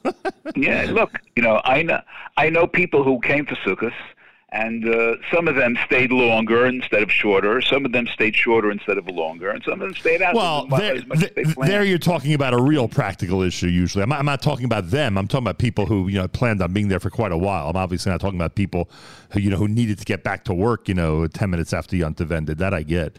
Uh, but anyway, I'm, I'm not here. I'm seriously not here to judge anybody. I'm just trying to encourage people. Yes, absolutely. I'm, I'm Absolutely. here. I'm here to people. encourage people, like you said about the Rebbe and other leaders who've said it. Uh, I don't know if you heard this. There's a there's a, an audio going around. Rabbi Wein was speaking to some of his former talmidim. They were looking for chizuk during this time. Rabbi Wein's obviously in Jerusalem, and the gentleman asked. Um, uh, a gentleman started by asking uh, Rabbi Wein what he thought about. Uh, you know, should I bring my son home? My son is now in Israel. Should I bring him home? So Rabbi Wein says, "What does he want to do?" Meaning, what does the son want to do? So the guy says, "Well, he he, he wanted to join the army Monday morning, meaning the morning after Shmini Atzeret. So he wanted to join the army." so Rabbi Wein's like, you know, if he wants to stay and be inspired by whatever he could do here, why on earth would he go home? And I, I thought that was an interesting approach. Parents very often make decisions for children, um, and th- this I can say because I encourage independent thinking among the youth, uh, and they, they don't consider what you know the child ultimately really wants to do. So anyway, not to judge anybody, just to encourage people to keep Israel at the forefront. Don't treat it as Rav Riskin always told us, Yossi Baumol. Don't treat it as Disneyland. Treat it as our homeland. Don't just head there for vacation. Absolutely. Head, head there when necessary. And uh, Absolutely. And on a practical level, Jerusalem, Gush Etzion, a lot of areas are relatively quiet and relatively life goes on, day to day life goes on uh, in a sort of normal fashion. so if I if I, I- if I visited you, I'd get a relatively good night's sleep. You're saying? Uh, uh, yeah, yeah. I, I mean, I'm I, I'm lucky that my office, uh, my home office, is in my mamad, so I don't have to go anywhere. Right. But uh, we we don't. I mean, we had th- only three alarms here uh, in Efrat since the beginning of the war, and there haven't been any in the last uh, week or a few days uh, already. So, Have you heard of any? Have you heard of any families from the south that are coming to your community? Uh, yes, we have uh, in Kfar Etzion. There's a group from Shlomit. We're here in, Ef- in Efrat. We have a group from sta- from uh, also some o- some other place. Uh, I forgot which one. Wow. We're doing their laundry actually. Uh, and I actually reached out to Rav Fendel and I offered that we have a big house. We would host people from Sderot, but so far they prefer to go to the uh, government-paid hotels that Right. they're taking them to in the meantime. I hear that. Oh boy, I'll tell you. How, how bad do you feel? I mean, obviously there are people in much worse circumstances, especially those who are relatives of those who've been killed or abducted. But still, those who've been displaced. I mean, uh, Nebuch, I- we got to do whatever we can for them. Um, You know, somebody somebody pointed out that uh, Gush Katif has been abandoned for close to 19 years, the same amount of years that Gush Etzion was abandoned, and uh, you know maybe it's time to go back. Wow. But there are places there that have been totally wiped out. There are stories there. uh, There are communities there. There are heroes there that our kids will study in history the way we studied what happened in Gush Etzion uh, in 1948. I never even thought of that. You're right. That, that's one of the greatest. Uh, no, there's one I of the mean, greatest a lot sto- coming one, of already, one of the greatest stories of heroism in modern Jewish history, and now more of them are being created. You're right. Yes, I- it's it's like you know it's it's it's strange to sort of live history. Hundred percent. The, the, the, I mean, think of it this way: the 1920, uh, uh, 1929 riots in Hebron. Yeah. 120 people were killed altogether throughout the entire country. 67 to 68 in Hebron. Yep. That pales in comparison to what happened under a uh, sovereign Jewish state. Yeah. Think about that. By the, by the way, 19 years from Hebron till the establishment of the state, also. Yeah. Yeah. Ah. Thank you, Yossi. God bless. Uh, stay safe. And please, our Dash Cham to all eight of your family members who are now serving in the Israel Defense Forces. Okay, thank you very much, Nachum, for this opportunity, and my best wishes to all of you over there. More Take co- care. Thank you so much. More coming up. It's Tuesday. It's JM in the AM.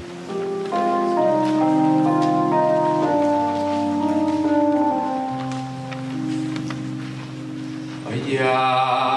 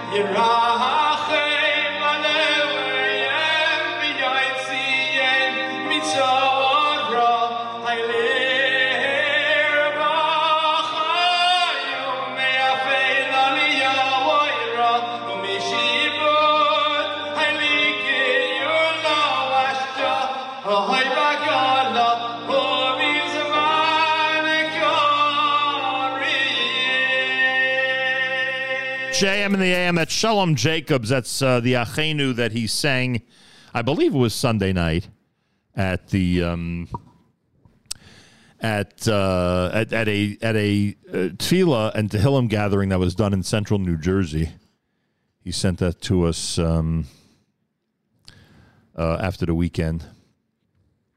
Uh, if you missed it, by the way, I, I posted it on the uh, on my Facebook page yesterday. Rabbi Benji Kramer explained in his Meir Milim segment exactly what we're saying when we say the paragraph of Achenu Kovet Yisrael. It's worth listening to. It's worth teaching it to our students and children. It's worth uh, giving a lecture about it to our congregants in synagogues. Check it out, facebook.com slash Nachum Segal. You'll see the link there. I'm encouraging everybody in spiritual leadership positions, including rabbis and parents and teachers, uh, to um, to study it with uh, with our children and students. Let let us let us make it even more meaningful the prayer by knowing what we're saying. Our good friend Andy Goldsmith is with us. He's executive vice president at Amit. Uh, we have described on the air countless times the incredible work that Amit does in Israel. Uh, best known for its network of schools that is um, very, very effective. Uh, we've done shows with them even in Israel, where we've had the opportunity to uh, see some of these schools in action. And um, you can imagine how the folks at Amit have had to jump into action uh, once the war began on Shmini Atzeret. Andy Goldsmith, a pleasure to welcome you back to JM in the AM. Thanks, Nachum. How are you doing, my friend? Baruch Hashem, we are doing our best to keep everybody inspired and informed. We have spoken many times about the incredible network of schools that Amit um, is uh, coordinating in charge of, has developed, and now runs in Israel. Uh, give us some of the stats. Let's start with some of the numbers, the number of schools around Israel, the number of students that Amit is responsible for on a regular basis. What do the numbers look like, Andy? Well, I'll give you the background. Most of your listeners know us, and uh, Nachum, I just do want to start by thanking you. You have been so um, such a wonderful voice during this during this crisis, and this crisis which is not going to end quickly. Um, and thank you to you for being so gracious to so many different organizations. You're you're a lifeline, as you were during COVID. Uh, you are again during this war, which won't end fast. so, a- as you know, uh, Amit has 40,000 students and over 3,300 educators, and 100 schools across Israel. Um, and unfortunately, it's not our first war. Um, and um, we really ran into action right away. By Saturday night, we had pulled out our, our COVID playbook. And one of the silver linings of COVID is you really learn as a network of schools how to work quickly, how to work remotely, and how to work together. And we started doing that. So by Saturday night, even as the, the, the fog of war is, was still there, um, we already had our crisis committees meeting. Now, AMIT is organized in a situation like this that every one of our 3,300 educators has 15 students that they're responsible for all right, that they have to reach out to see where they're going. And we really mapped out within two days, uh, as much as we could, where every single one of our 40,000 students were holding, where they were, what their personal situation was, how many siblings, fathers, relatives were, were in the Army, um, were serving, were called up, and, and unfortunately who was missing and, and who had family members that were killed. What quickly became apparent early on to our crisis committee was that Sderot was was the hardest hit. Now Sderot is sui generis; it's unique in the Amit in the Amit uh, network because we really operate and control all of the schools, all the education, uh, the public education in Sderot. That's six elementary schools, three high schools, and 4,400 students. And it quickly became clear that Sderot was ground zero. Um, that the kids there had been in safe rooms for four days or five days. They had witnessed uh, terrible, terrible things going on in their streets, um, and they were severely traumatized. In addition to, we have 350 educators in Sderot that are also our responsibility. Um, so we really we jumped into action right away. Um, I called Amnon Eldar. Uh, we've been on the phone uh, on a very regular basis and said, "Okay, the American branch, we're here. Tell us what you need us to do." And he said, "Give me 24 hours." And the immediate need that we assessed was trauma therapy. Why? Because we all know, if anybody's had a trauma, God forbid, that a child that receives trauma therapy as close to the trauma as possible will have a much better outcome in PTSD. Hmm. Now, the challenge the challenge is okay, we have 4,400 kids. We are committed to having every kid evaluated, assessed, and get the therapy they need. Now, the whole country of Israel and many of us are going to need therapy when this is over. There's no question about it, right? There's terrible trauma. But Sderot was unique because the level there, listen, I've got kids who received a, a text from their friend in Kfar Aza, you know, that they're coming for me help you know, a, a friend to a friend, and they never heard from them again. They were they saw shooting in their streets, and by the way, the people of Sderot are tough and proud and heroes, but there is a there is a break point. Um, now we can't wait for the government. The government will give them counseling at some point, but we're doing it now. And in Amit fashion, we jumped in feet first, um, and we're giving the counseling right now. Now you've heard uh, correctly that Sderot has been evacuated. I think only 10% of the population is still there. We're going where we're going where our kids are going. Uh, for those of you who know, uh, by the Dead Sea area, which is a quiet area right now in Israel, they don't have a lot of alarms right now. All those hotels by Masada, where those malls are, like, have basically been taken over by the government, and the evacuees, a lot of them, are going there. Now, why are they going there? Because the last thing you need if you suffered serious trauma is more trauma okay? And, and an alarm um, you know an azaka an alert for someone who's seen serious trauma is a triggering event. So we want them out of there. We want them in a, in a safe area as possible. And what we're doing is working with a lot of partners a lot of partner organizations that we have relationships with is we're delivering the services and, and schooling also to, to some degree in that dead sea area uh, to those kids um, you know, there are 30,000 people in Sderot. They're depending on us, and the trauma therapy is the, is what we're providing. Um, after we heard from Israel what they needed, we immediately launched a campaign in a day. In a day, we brought in just south of $700,000, which for us, you know, we raise $14, 15 million dollars a year is a lot of money, and we're going to keep doing it. Um, you know, we were there for those kids uh, yesterday. Um, we, we're, we're there for them today, and, and we're going to be with them. I think long after this is How do how do how do, how do people donate specifically for this?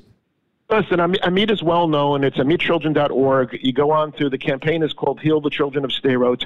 I, I think the, the, the reason we were able to be so effective in, in the first day of our fundraising is, you know, we've been around for 100 years. We have the highest ratings. We're fully transparent. We do dollar for dollar, and we do what we say we're going to do. It's really that simple. And, and I compare it to someone, you know, every now and then in the United States, you see a terrible trauma in the community. I live in the five towns or in, you know, friends in Teaneck, wherever it is. You see a terrible tragedy and everybody has this immediate outpouring of support. Everybody wants to do something and it's wonderful.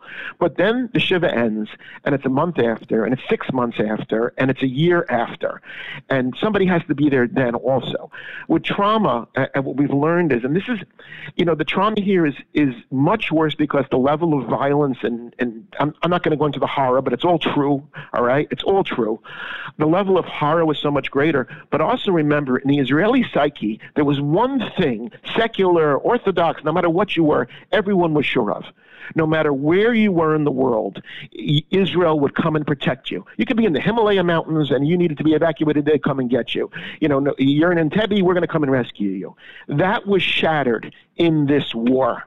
Uh, the communities in the South were on their own for eight, ten hours, and sometimes longer. I'm not here to figure out why that happened. That's someone else's job. But we have to heal those kids so that a year from now, five years from now, ten years from now, they can become productive citizens. Every one of my kids is going to need some level of therapy. Some are going to need a lot of therapy, and some are going to need intensive therapy. Intensive therapy to get back to uh, to get back to normal, if that's the right word. I'm not a therapist. I don't know if you ever get back to normal. I think you learn just how to deal with it. That's what we're committed to doing immediately. The uh, campaign is available now at amitchildren.org. Amitchildren.org. What's happening practically with all this? And I know Sderot obviously is a big focus, and I'm, you know, I have no problem with that. We know the community well, and uh, what they've gone through, and we've we've heard details that have not been in the general press about what happened in Sderot that day. Uh, just like I'm sure there's details from every town that have not uh, at the that have not yet been um, uh, publicized. Um, but in terms of the entire network, what's happening in the Amit schools in Israel? Uh, we've been told that some schools are going to Zoom. We've been told that some schools have no idea when they'll reopen. We've been told that some schools have a very big problem because so much of their personnel has been called up uh, to uh, participate in reserve duty during the war. What update do you have on the entire network?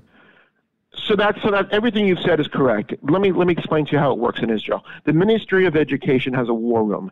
They make the decision as to whether schools can open or not. Right now, with the exception of a few places in the country, in Eilat and and, and, and in the Dead Sea area, Like like in the Gush. I mean, Yossi Baumol just told us in the Gush they're opening today, so obviously it's an exception.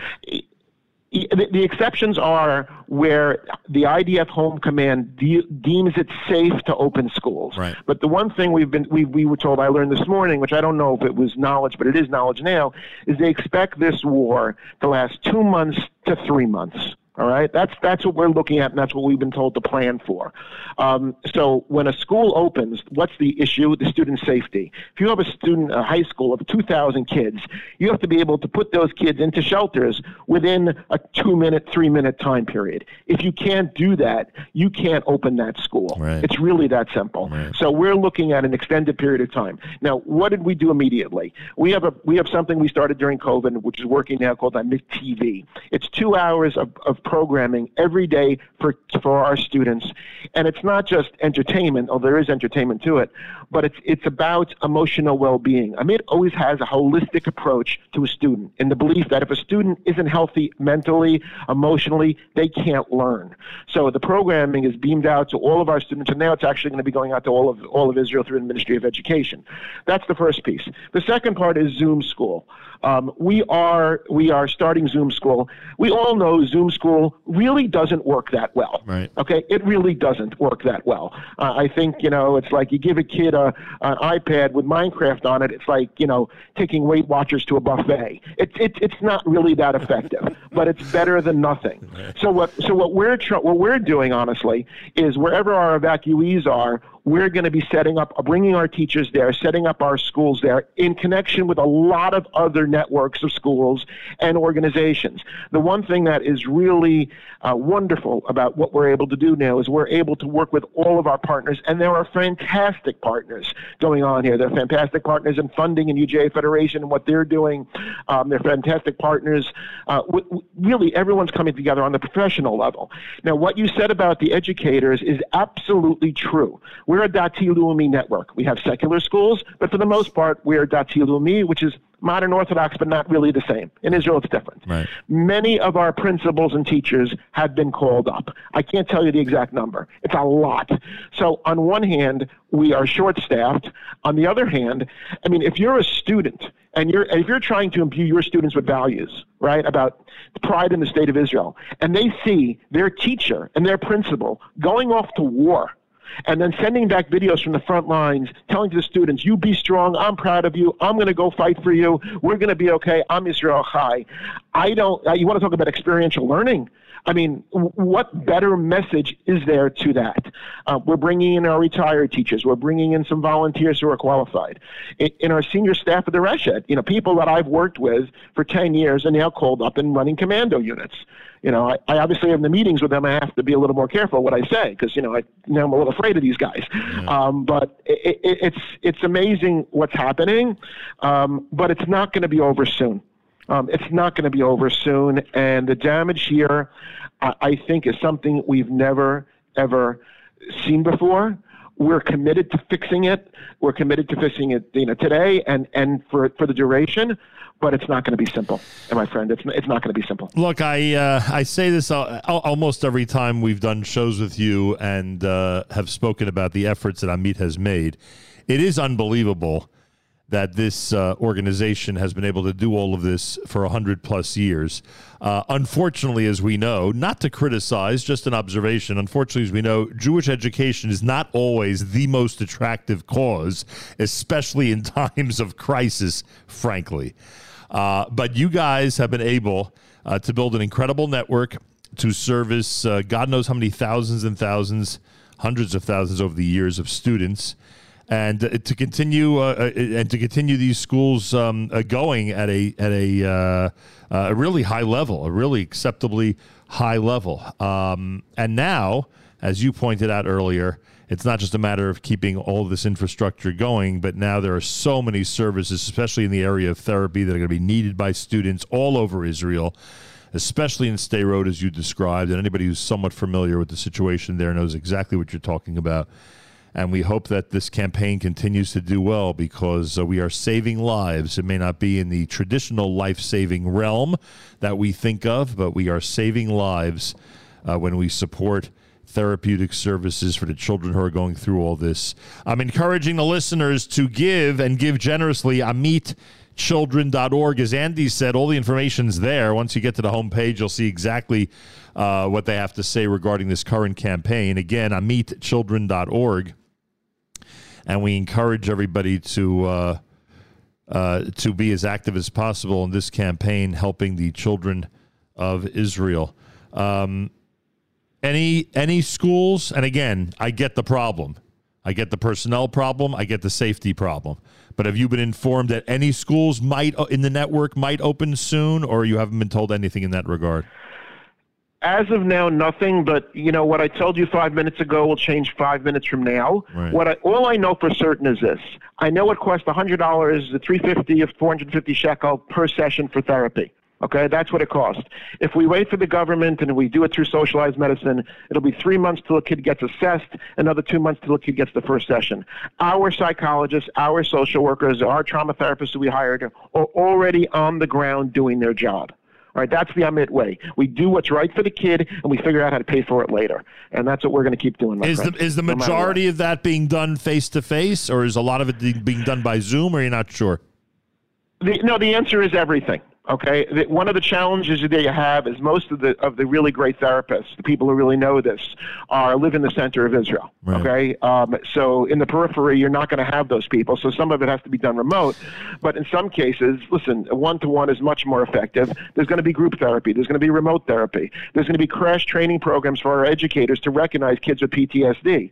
There's going to be crash training for social work students to be the to be able to do triage. You know, just like uh, Hatzalah and the like have to go into their reserves and, and Right. pull out. We have to pull out our reserves. Are you aware- There aren't enough trauma therapists. Are this. you aware that there are certain uh, uh, people in the United States, psychotherapists and mental health experts, that have volunteered their time to help people out from 6,000 miles away? Yeah, th- there are. Actually, I have a daughter who's a social worker who's on one of these hot, who's working on one of these hotlines. Um, the difference is this um, with us, and uh, we've gotten a lot of people volunteering. We're dealing with Israeli kids who we know very, very, very well. We can't accept someone wants to volunteer. It's wonderful. We don't know who you are yet. Okay, there's a system of doing things. We're looking at treating kids. This isn't this isn't a one-time, one and done kind of thing. All right, we need people that are professionals. When your kid is sick, you go to the doctor. Okay, you don't call a friend who's a doctor and say, "Hey, what do you think?" You take the kid to the doctor. You don't look on WebMD. We do things in a professional, thought-out, clinical manner because listen, uh, we're going to have some really, really damaged kids, and the only thing that's worse than what, what originally happened is if we have the ability to fix some of these kids and we don't do it. You know, so this is our moment, and we're going to be up to the moment. Uh, Andy Goldsmith, Executive Vice President over at Amit. Uh, campaign is up there. It's very simple, everybody. And of course, we added to the list of, uh, of uh, causes that we are recommending during this war. Help out the children of Israel by helping out Amit carry out what Andy described. AmitChildren.org to donate. Again, Amit, A M I T, children.org to donate. And uh, Andy, I hope that the campaign continues to do as well as, as it's been doing so far. We're going to fix some kids, Malcolm, and, and we really appreciate your help. Uh, my pleasure keep doing the uh, amazing work that you and your staff are doing. More coming up. You're listening to a Tuesday morning edition of Jam in the AM.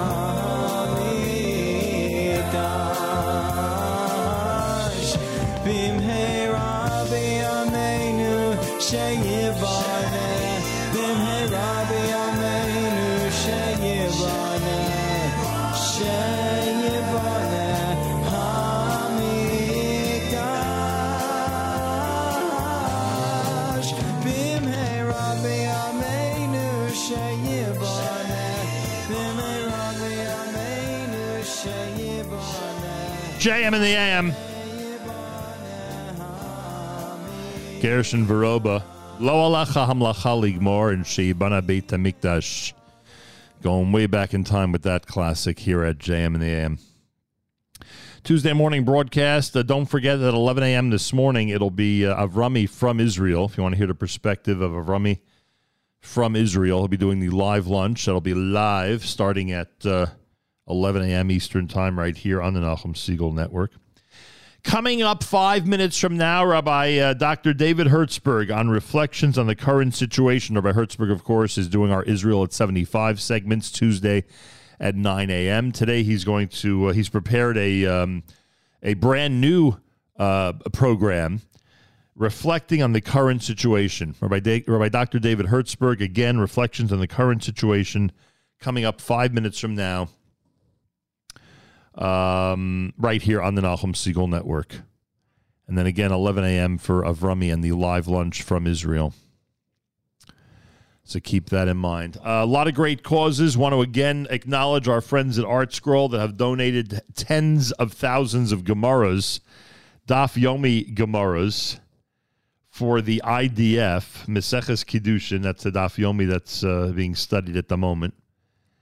And um, what can I say? We've uh, we're, we're associated with a lot of amazing people that are doing great things during this war, to say the least. Uh, go to uh, artscroll.com. Whatever you order, make sure to use promo code radio for your major discount and your free shipping every time you go to artscroll.com. You know what we say? Always make sure to use promo code radio. Um, listener Cena writes a special shout out to sweet baby Tamar Gifter Far Rockaway, two years old today. Tamar was amazing spending the Chag with you, your mommy, daddy, Bubby Zaidi, and the Gans Mishpacha. You sure are one special little Nachas machine. I love you to the moon and back, and then some with much love from Bubs, who apparently is actually back in Florida. We know her, her as listener Cena from the Sunshine State. That's how we know her. And it seems more and more people know her that way as well. Uh, tomorrow morning, we're back starting at 6 a.m. We are hoping, we are hoping that Rabbi Josh Fass, co founder of Nefesh B'Nefesh, will join us tomorrow. We're hoping. Uh, we're actually keeping the slot open for him. So t- tomorrow we will we'll either have a, a whole host of guests or may, maybe as many as none, uh, depending on who confirms for tomorrow. Um, but again, we are um, we are holding that slot for tomorrow for Rabbi Fass, and hopefully he will join us, Bezrat Hashem, here at JM. And I'm very anxious to hear what he has to say. Our brothers and sisters in Israel. we are with you. It's your favorite America's one and only Jewish Moments in the Morning radio program. Excuse me. Heard on listeners sponsored digital radio around the world, web at NachumSegal.com on the Nachum Segal Network, and of course on the beloved NSN app. Wraps up an amazing Tuesday here at JMN. My thanks to uh, Tefilla Buxbaum, yadezra.net slash food, Yad Ezra, dot net slash food. My thanks to um, Yossi Baumol. My thanks to Andy Goldsmith, amitchildren.org, um, amitchildren.org to donate. And um,